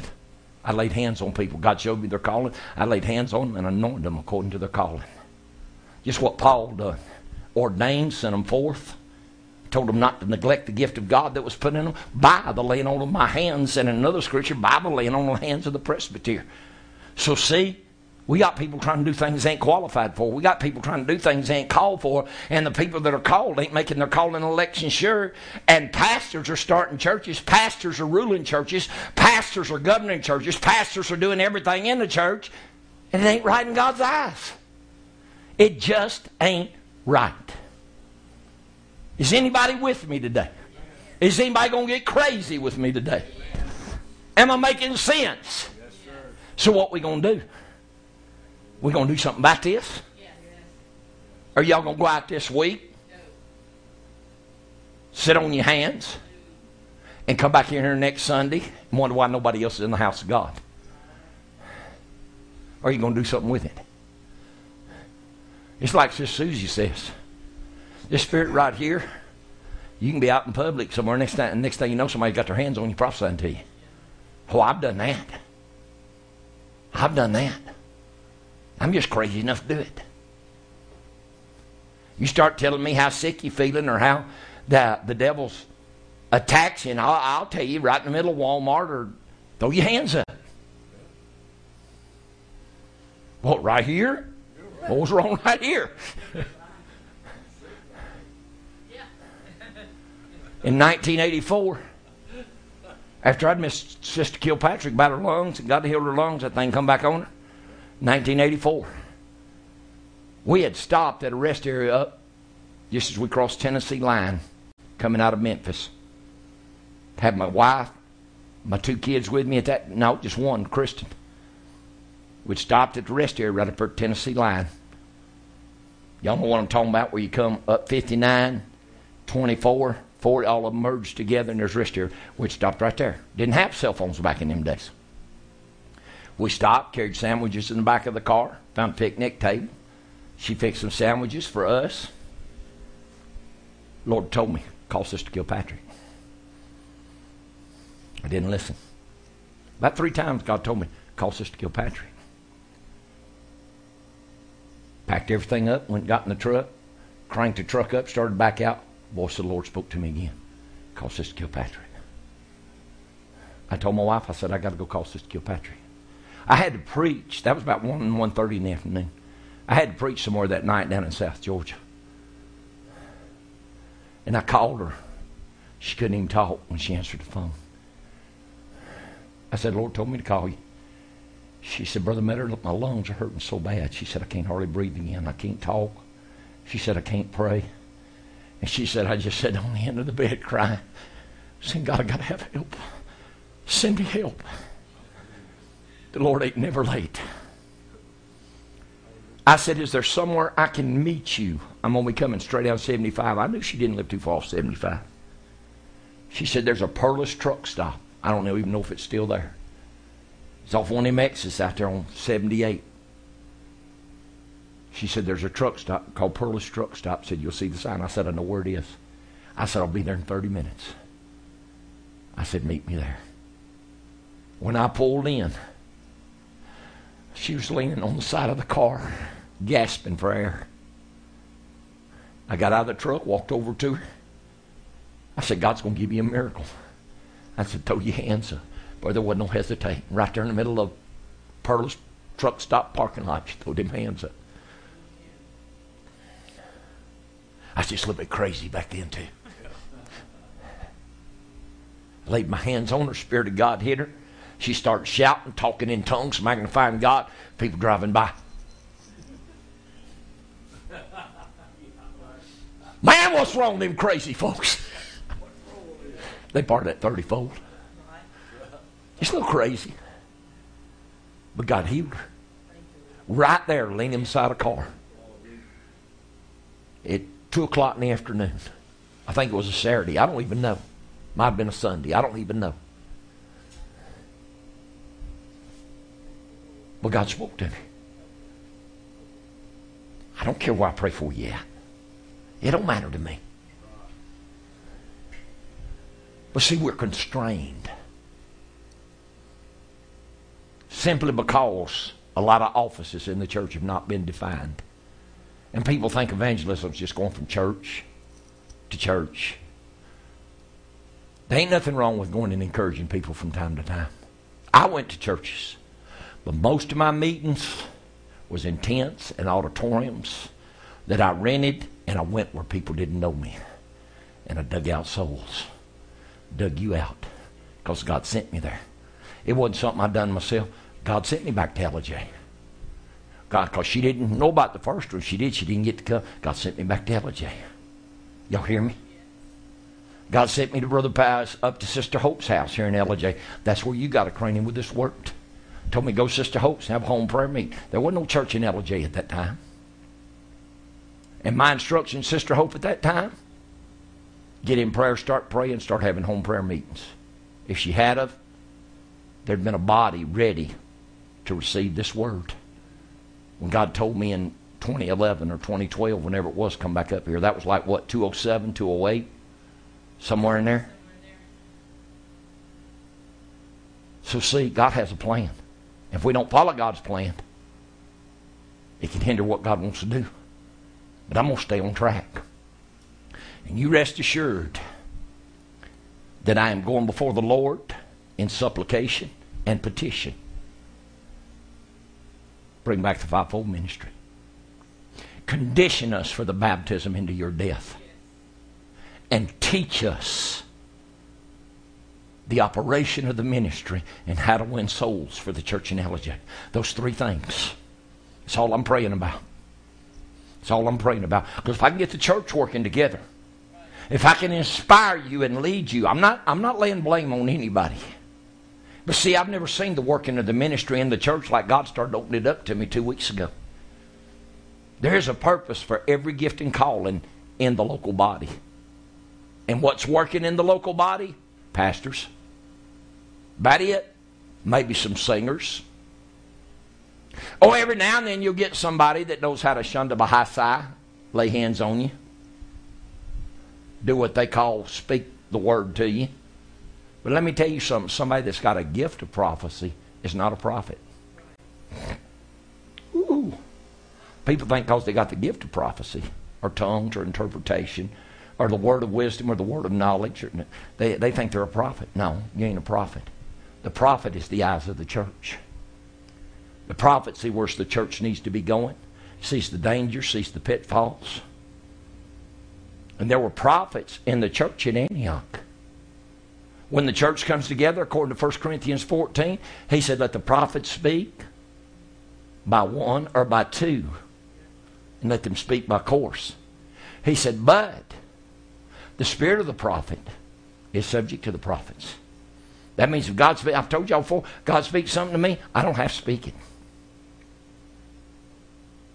God's given me a word of wisdom and a word of knowledge about a lot of people.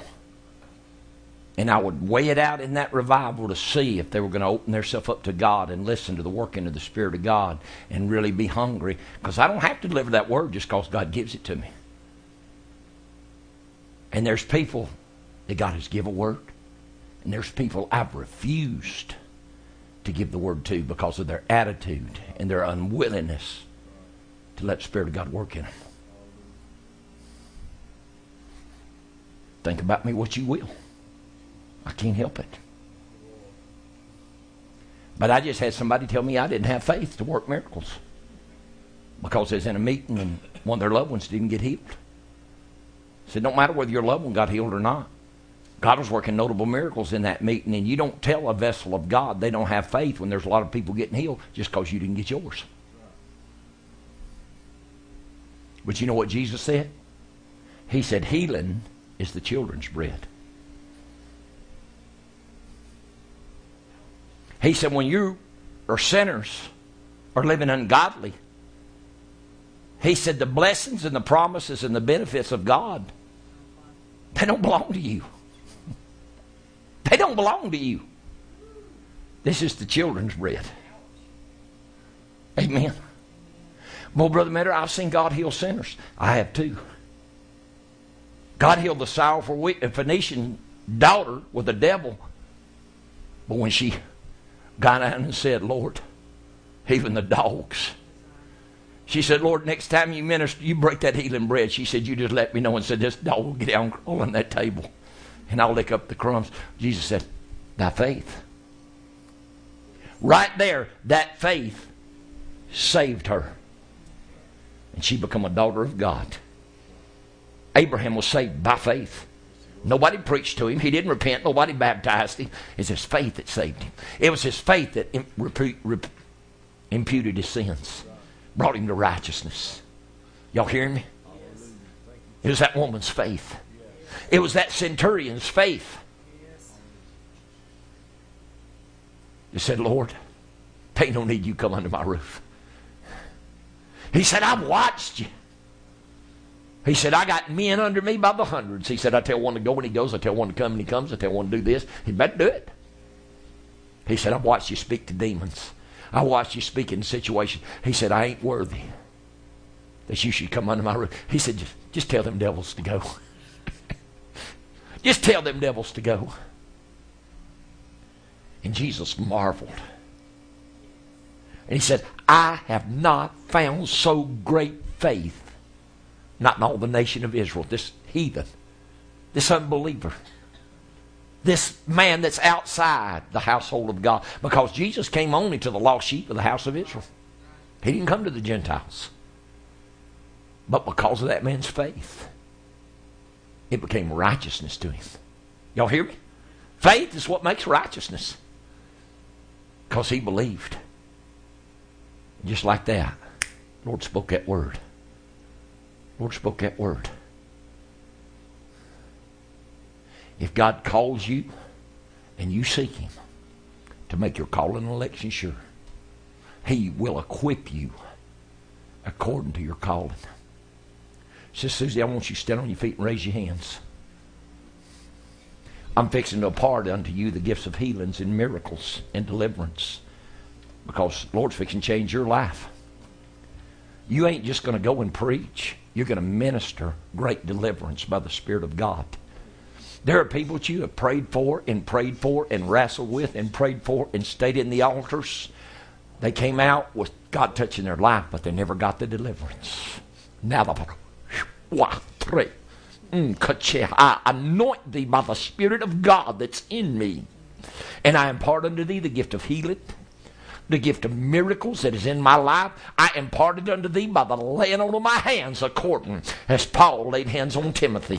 I anointed. Mm. And ain't going to be very many days till God's fixing to give you a sign. He's fixing to work a notable miracle by the laying on of your hands. Mm. Ah, pura, der, ar. And a deeper dedication than you've ever known, a relationship with God deeper than anything you've ever known. There's a hunger, there's a thirst, there's a, desire. It's like you've come to a place you can't get past. But Lord's fixing to take you past it. Lord's fixing to take you past it into a realm, into a relationship. You're fixing to get lost in prayer. And when you come to yourself, you're going to find you've been hours. Been hours in prayer. Hallelujah. And you're going to come to a knowledge that they that do know their God shall be strong. And they shall do exploits. I speak to thee, my daughter. Thou one of those that if you follow on to know me, uh, press in unto me, uh, that thou shalt be strong, uh, and thou shalt do exploits.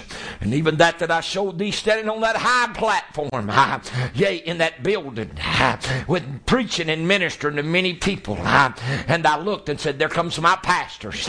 even I shall take thee into that realm, into that high place of ministry, and I shall use thee for my glory to be revealed, saith God.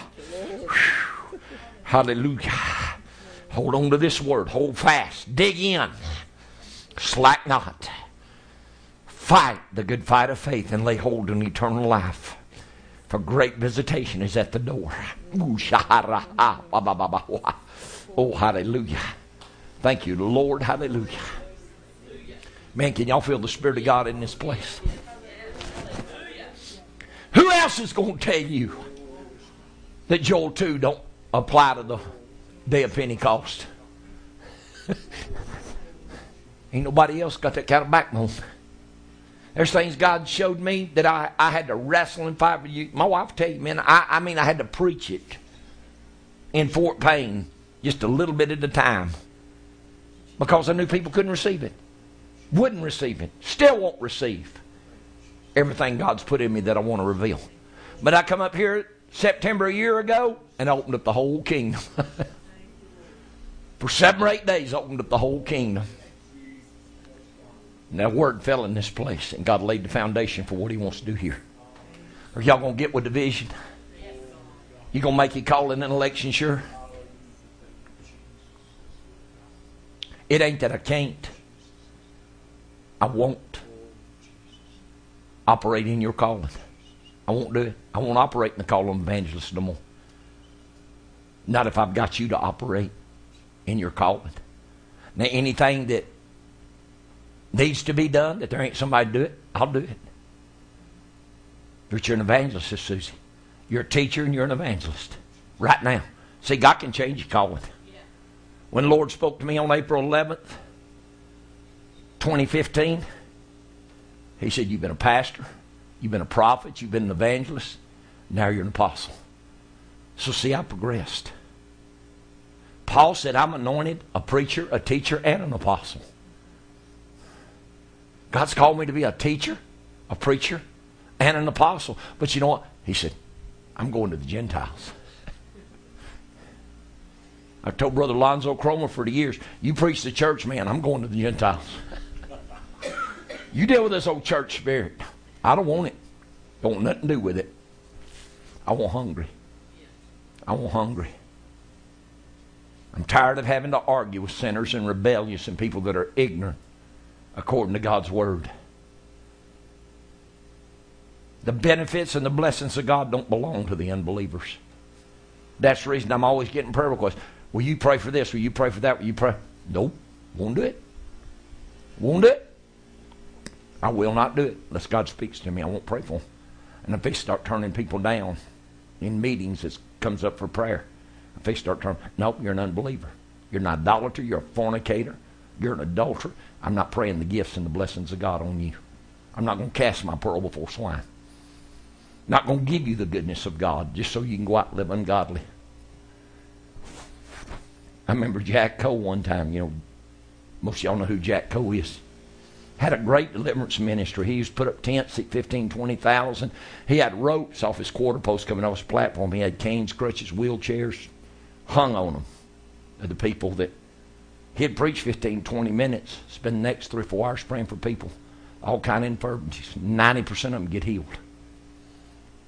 He was in prayer line one night. He come to a woman, had a big cast on her leg all the way up, standing there on crutches. He said, God heals you tonight. She said, What you gonna do? He said, What you gonna do? She said, I am gonna go out and dance and have the biggest party. Jack Coe looked at her and said, Not on my prayers, you ain't. Pastor right on by. Left her standing there on them crutches, that big cast, passed her right on by. He said, Not on my prayers, yet. Not on my faith, yet. I'm not going to pray for God to bless or heal somebody. Really, I can't. I can pray the prayer, but if it ain't the mind of God, it ain't going to happen. I've had prayer lines for years. I can have a half a dozen notable miracles, one right after the other. Come somebody and lay hands on like praying for a piece of concrete. Ain't no faith in them. Ain't no belief in them. And a lot of times you just ain't the mind and will of God. Because God put them in that place to deal with their hearts. That's the reason I won't pray for just anybody anymore. And I've tried to tell people, don't text me, don't call me, don't email me to pray for your backslidden, adulterous, fornicating loved ones. Just because the hand of God started dealing. Don't call me to pray for them. You get out of the way and let God deal with them. Amen. You get out of the way and let God deal with them. We've got to have the ministry back in the church. We've got to have it back. Because if it don't start operating, the church's going to stay just like it is right now. This church will sit here another year, just like this. If somebody don't start operating in what God's called them to do. I'm doing my part. I'm doing my part. Now I'm going to start burning the heavens up in prayer. Boy, you think something got on you in that tree stand. We was in Alabama, y'all know Sister Susie, we used to have Friday night, Saturday night, and Sunday. And all them people done from the time I started church down there was gripe.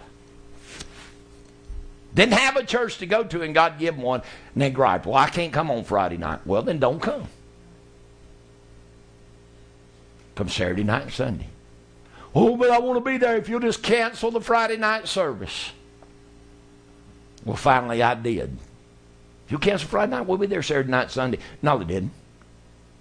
Just griping. And Brother Donald used to get up before daylight, drive to Alabama, down on his mom and dad's property, or down there he had a place done.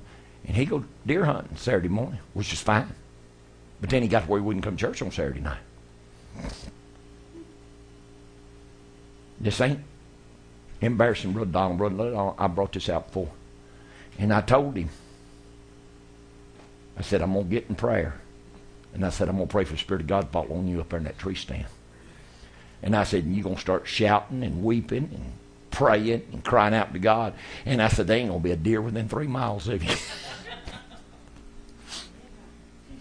and I did. And it did. and I texted him. And he's up that tree stand. I said, Where your treasure is, that's where your heart is also.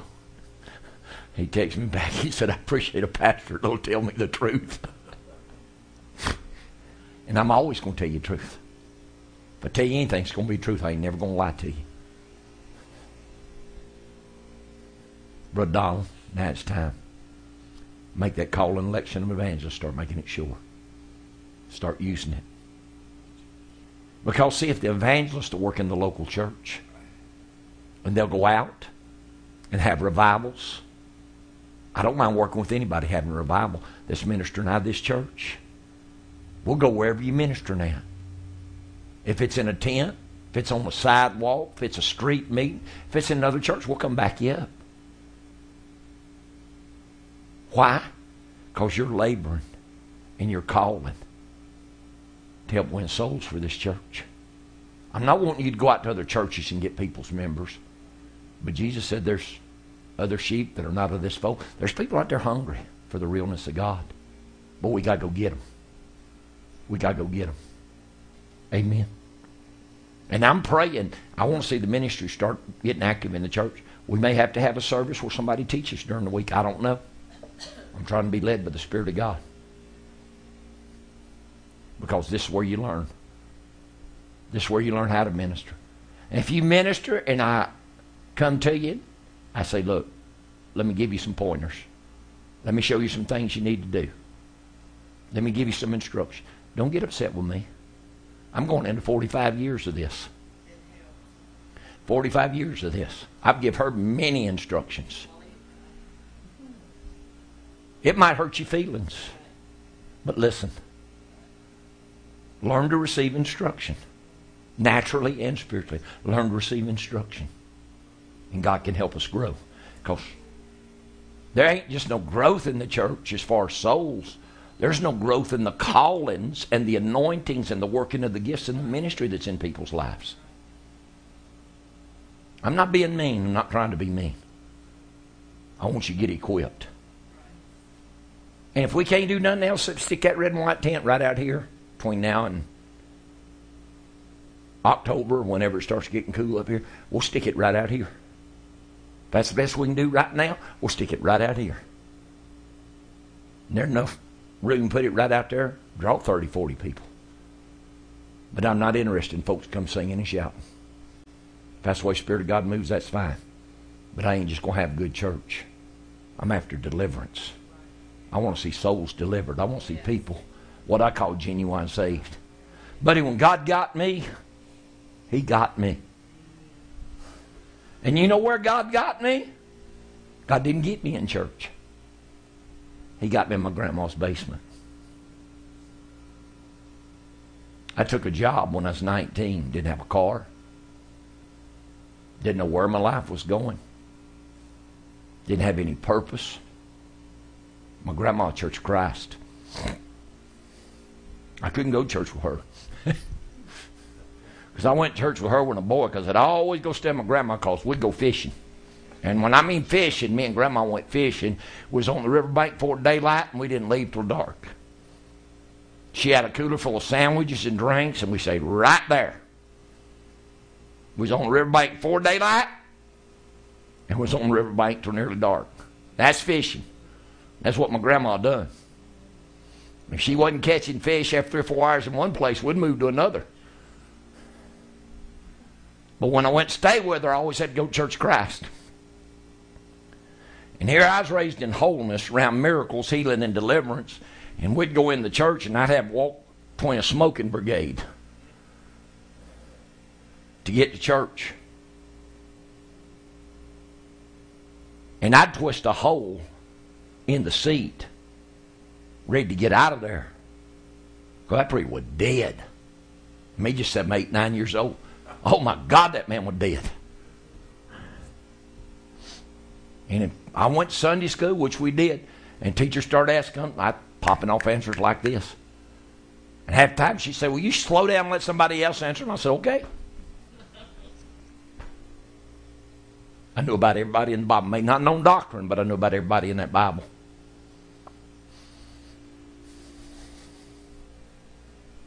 I want God to be real. I got to have the reality of God. I was praying the other night here at church, and I said, God, I said, I can't live in this world. I'm not of this world. I might be in it, but I ain't of it. I said, I can't, I can't survive in this world. I said, I got to have you. It's time to start praying, children. Make Tuesday night. If you can't get here, set aside 7.30. Go to prayer with us. Like I said, I got two churches in Alabama, one in Mississippi with ours. That's four churches. Then I've got a lady in Texas. I've got people in different places. I said, Brother Metter, I'm going to prayer with you every night, every Tuesday night at 7.30. We're going to unite. That's what the Bible says. Strive to keep the unity of the faith, or the unity of the Spirit in the bond of peace. Strive. And Paul said one of the functions of the ministry was to bring in the unity of the faith unto the knowledge of the Son of God, unto a perfect man, to the measure of the stature of the fullness of Christ. God wants to reveal the Christ, not just the life of Jesus. He wants to reveal the Christ. Am I making sense to y'all? Boy, I don't even think I hardly opened my Bible, and I know I didn't get none of the scriptures I had wrote down hardly. I quoted some of them. But take this word and study it. It's the same as last week. I printed out, I added to it. So if you just want to get rid of last week, or if you want to keep both of them, put them in your notebook, I just added to it. About nine pages there of scriptures and stuff I studied. But the ministry, y'all with me? It's got to work in the church. That's what it was put in place for. It's got to work in the church. If we don't get the ministry working in church, we ain't going nowhere. Church ain't going nowhere. She dead in the water, has been for years. But now that God's revealing what He wants done, we got to do it. Amen. You can't do what you don't know. But when you come to know, amen, when you come to know, then you got to do. To him much is forgiven, much is required. God's giving us something now. And when this word comes out, these pastors and these evangelists ain't going to like this. Because I can tell you, there's people ain't going to come under subjection to nothing or nobody. But when men like Peter, that has power, that his shadow heals the sick, better listen. You better listen. These kind of ministers come on the scene. You better believe I'm going to pay attention to them. I'm going to pay attention to them. God's setting things back in His order. In His order. There is a divine order from the ministry. God's bringing it back. Amen. Let's get this in our spirit. Will y'all go to prayer with me? Father, I thank you for your word. I thank you for the working of your spirit, the moving of the Holy Ghost. God, for the great wisdom, knowledge, strength, and understanding that you're allowing to be revealed with it to us. God, teach us how to labor. Teach us how to go after souls, Master. God, we've got to have these five ministries to teach us, to edify us, to help bring the saints to perfection, to maturity. God, that Ephesians 4 and 11 and 12, right on through is so radiated in my spirit, along with 1 Corinthians 12 28, right on through. We got to have it, Lord, for the work of the ministry for the edifying of the body of Christ till we all come into unity. There's got to be a unity of the faith, Father. God, those that are of the truth got to have the same mind, the same judgment, speak the same thing. I thank you for your goodness, Lord. That your will be done in each of our lives, in this church, in the body. Bring us together, Lord. No schism, no division, no upsetness. Bring your body together, Lord, in one mind for one accord for your own divine purpose. And we give you honor and glory. In Jesus' name. Amen. I appreciate the Lord today. I'm going to tell you, I didn't know where God was going to lead me, but I believe He led us today. What y'all think? Hallelujah. And I appreciate the Lord. You know, there's people, they ain't going to come all the way. They just ain't going to do it. I like the way Sister Susie broke that down. I've never heard that broke down on the 100, 60, and 30 fold before. I've never seen it broke down that way. But there's, there's just people, they just ain't going to go. And that's okay. You got to be called to this. Y'all hear me? You go and read Matthew 24 there where I was reading, and it talks about the sound of the trumpet. And he going to send forth his angels with the sound of a trumpet. And it says, and he shall gather his elect from the four corners. You know who that elect is? Sons of God. It ain't everybody. It's sons of God. He going to gather that elect from the four corners of the earth. Lord told us in Fort Payne two or three years ago, He's gathering the body of Christ together all over the world in a prophecy. God said, I'm gathering my body together all over the world. Did He not? Yes. See, God ain't doing this thing in a corner. He ain't doing this thing in a corner. This thing being done worldwide. But we still got to have these ministries in the local church. Church can't operate without it. If we don't have these five ministries, there is no work of the ministry. There is no edifying of the saints. And there is no bringing the saints to maturity and perfection. Got to have them. Amen. So, be sure when you labor that you're not laboring on somebody that ain't going to go somewhere. I mean, you can, you can bring folks to salvation, but there's people only going to go so far. One, they don't want it. Two, they ain't called to it. They just ain't called to it. And people get mad when you say that. They say, well, you're you're admitting I'm not admitting people, the word of God admits people. Because Jesus himself said, Straight is the gate, and narrow is the way that leadeth unto life. The life is kingdom. The life is eternal life. And he said, Few. Is that not what he said? few there be that's going to find it. I can't bring my sons and my daughters in. I might get them to salvation. But what's going on in my son's life, I have no control over in his relationship with God. I pray for him. He's hungry. He's one of God's called. He's one of God's chosen. He wants something. Amen. But it ain't up to me whether he gets it or not. It's up to him. It ain't up to me where y'all go in your growth in your relationship with God. I can tell you your calling. I can minister to you. I can lay hands on you. I can impart something to you. But you got to do something with it. Amen. You got to do something with it. Says Kathy, you can't carry Brother Philip into this. If he's chosen for it, you can't carry him into it. God didn't give us that ability. I can't carry my wife into this. I can expound the Word of God to her. I can teach her. I can open revelation to her. She got to take it and do something with it. We got to take it and do something with this. Y'all agree with me? Yes. How many of you appreciate this word today? Amen. This is powerful. And I'm going to ask you to do your very best in your offerings today and your tithe I could use a personal offering. And I appreciate y'all standing with us. I appreciate everything y'all do up here. I know we're small, but we're going to get there. We're going to get there. And God is revealing Himself. And God is bringing this word out for a reason. Y'all hear me? It's time for God to reveal Himself so we can go forward in something. I've been around Pentecost. going on 64 years now, ever since I was born. I was raised around a praying mom and daddy, around a daddy of fasting and prayer. I was raised around miracles. I was raised around deliverance. I grew up in it. But this is different.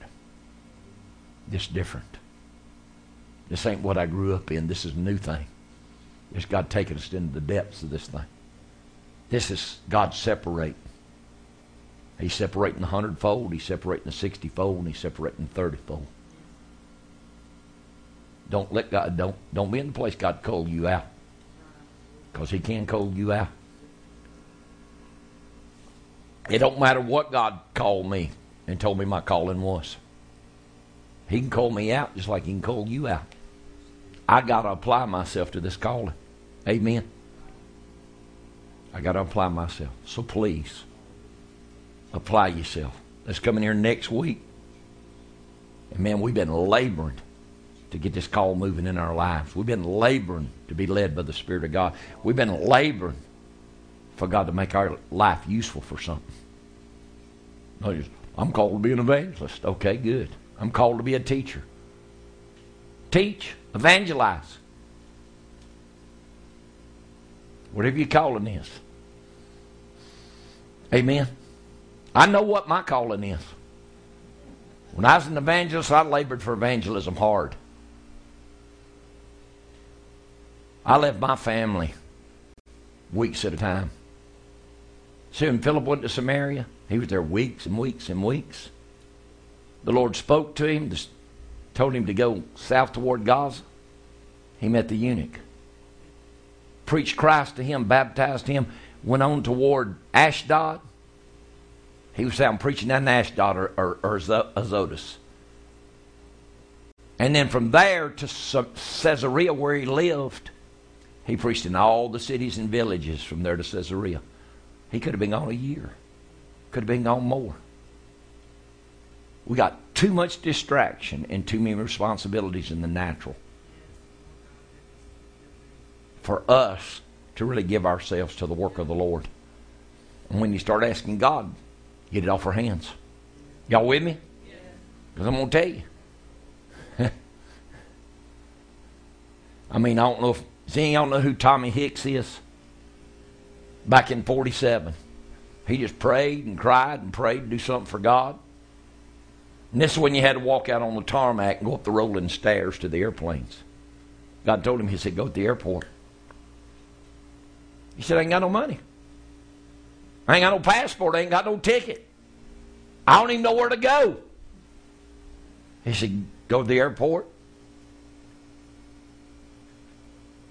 He said, Find you a plane that's going to Argentina, the capital. I, can, I can't think what the capital is right now. He said, God, how am I going to go to Argentina? I don't have no money. Lord said, Don't worry about it. He was going up the stairs to the, uh, to the flight. Still didn't know where he was going, what he was going to do. A man coming down handed him an envelope. Inside the envelope was his ticket, his passport, and his money to go to Argentina. So he got on the plane. Flying to Argentina, he said, All right, God, when I get to Argentina, he said, What do I do? He said, Go see the president, which was Juan Perón at that time. He said, Okay. He got to Argentina, went to the presidential palace, walked up to the guards at the gate, said, I'm here to see the president. The guard looked at him like he'd lost his mind. he wanted 30 fold folks. Guard said, You can't see the president, man. Said, You got to have an appointment. He said, Look, he said, I'm going to sit right down over there. He said, well, I get you the president. He said, I don't care how long you sit there. He said, You can sit there today, all night, all day tomorrow. He said, You can sit there from now on. He said, You ain't going to see the president. He said, Okay. He said, I know what God told me. So he sat down over there, and it wasn't very long that soldier doubled over in pain stomach pain, just groaning and screaming. And Tommy Hicks went over there, laid hands on him, God healed him. God healed him. That so that guard told him. He said, uh, "Let me go talk to the president, see what I can do." Just a little while, he had him a audience with the president. Tommy Hicks went in and told him who he was. Had never been able to do nothing in this country. Just had a cry in his soul do something for God. He went in the president of Argentina and started talking to him. He said, I've been crying and praying and fasting for days for God to send revival to my people. They got everything set up. That man started preaching to 20 and 30 and 40 and 50,000 people a night, having great miracles. And a revival broke out, swept Argentina in the late 40s into the early 50s.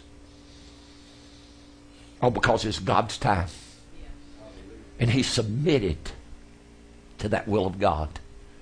Walked out that airport and walked up them steps on that plane. Didn't have a dime in his pocket, didn't have a passport, didn't have a ticket. He just dared to believe God. We can either sit here and die or we can get up and move. Amen. I'm ready to move. I'm ready to move. I don't care. Everything in the natural, I didn't put it behind me. God has to provide every meal. God has to provide every dime. God has to provide every dollar. God's got to provide everything. That's why we come to the place.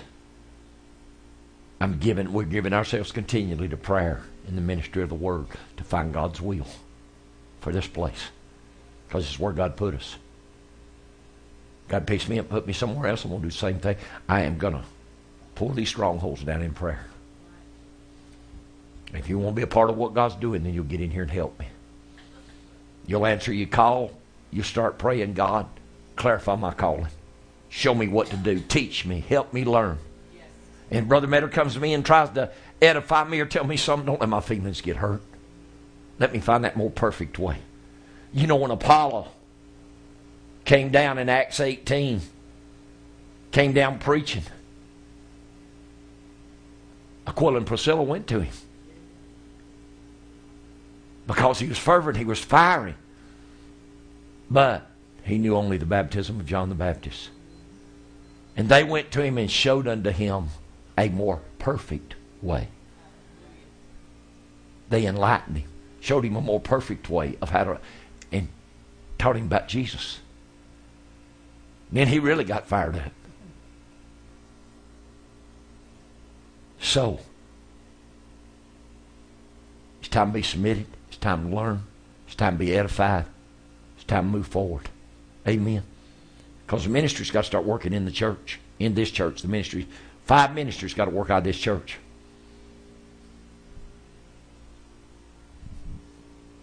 Find out what your call is.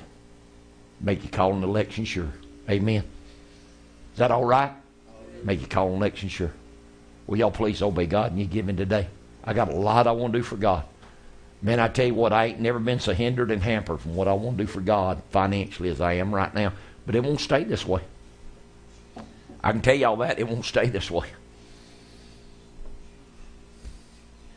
This reminds me of years ago, God gave me a brand new tent. I didn't even have money to go put it up nowhere.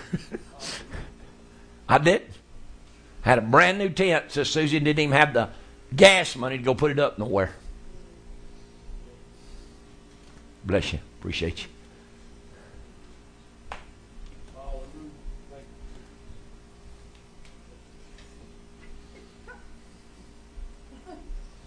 But God spoke to me where to go.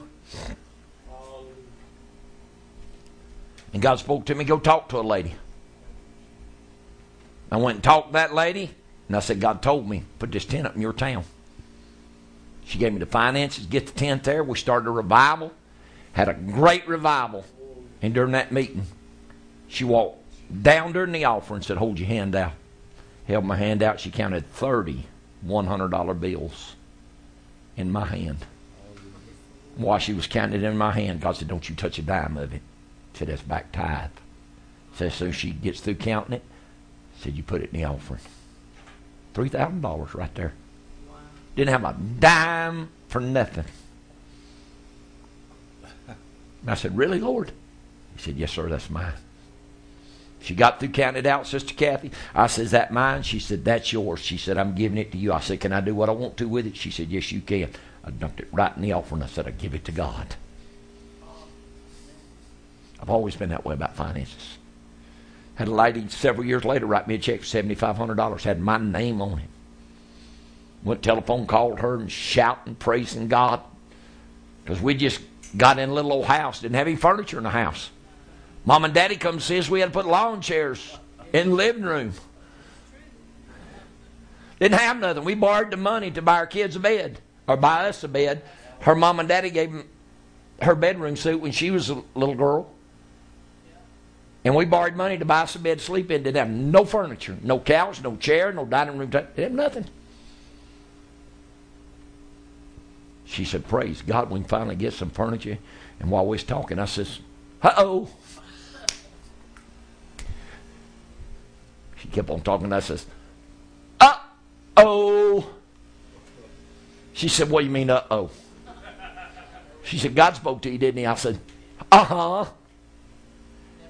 She said, does he want? Half? I said, Mm mm. She said, Three fourths? Mm mm. Ninety? Mm mm. So he wants all of it, don't he? I said, Mm hmm. She said, Bye.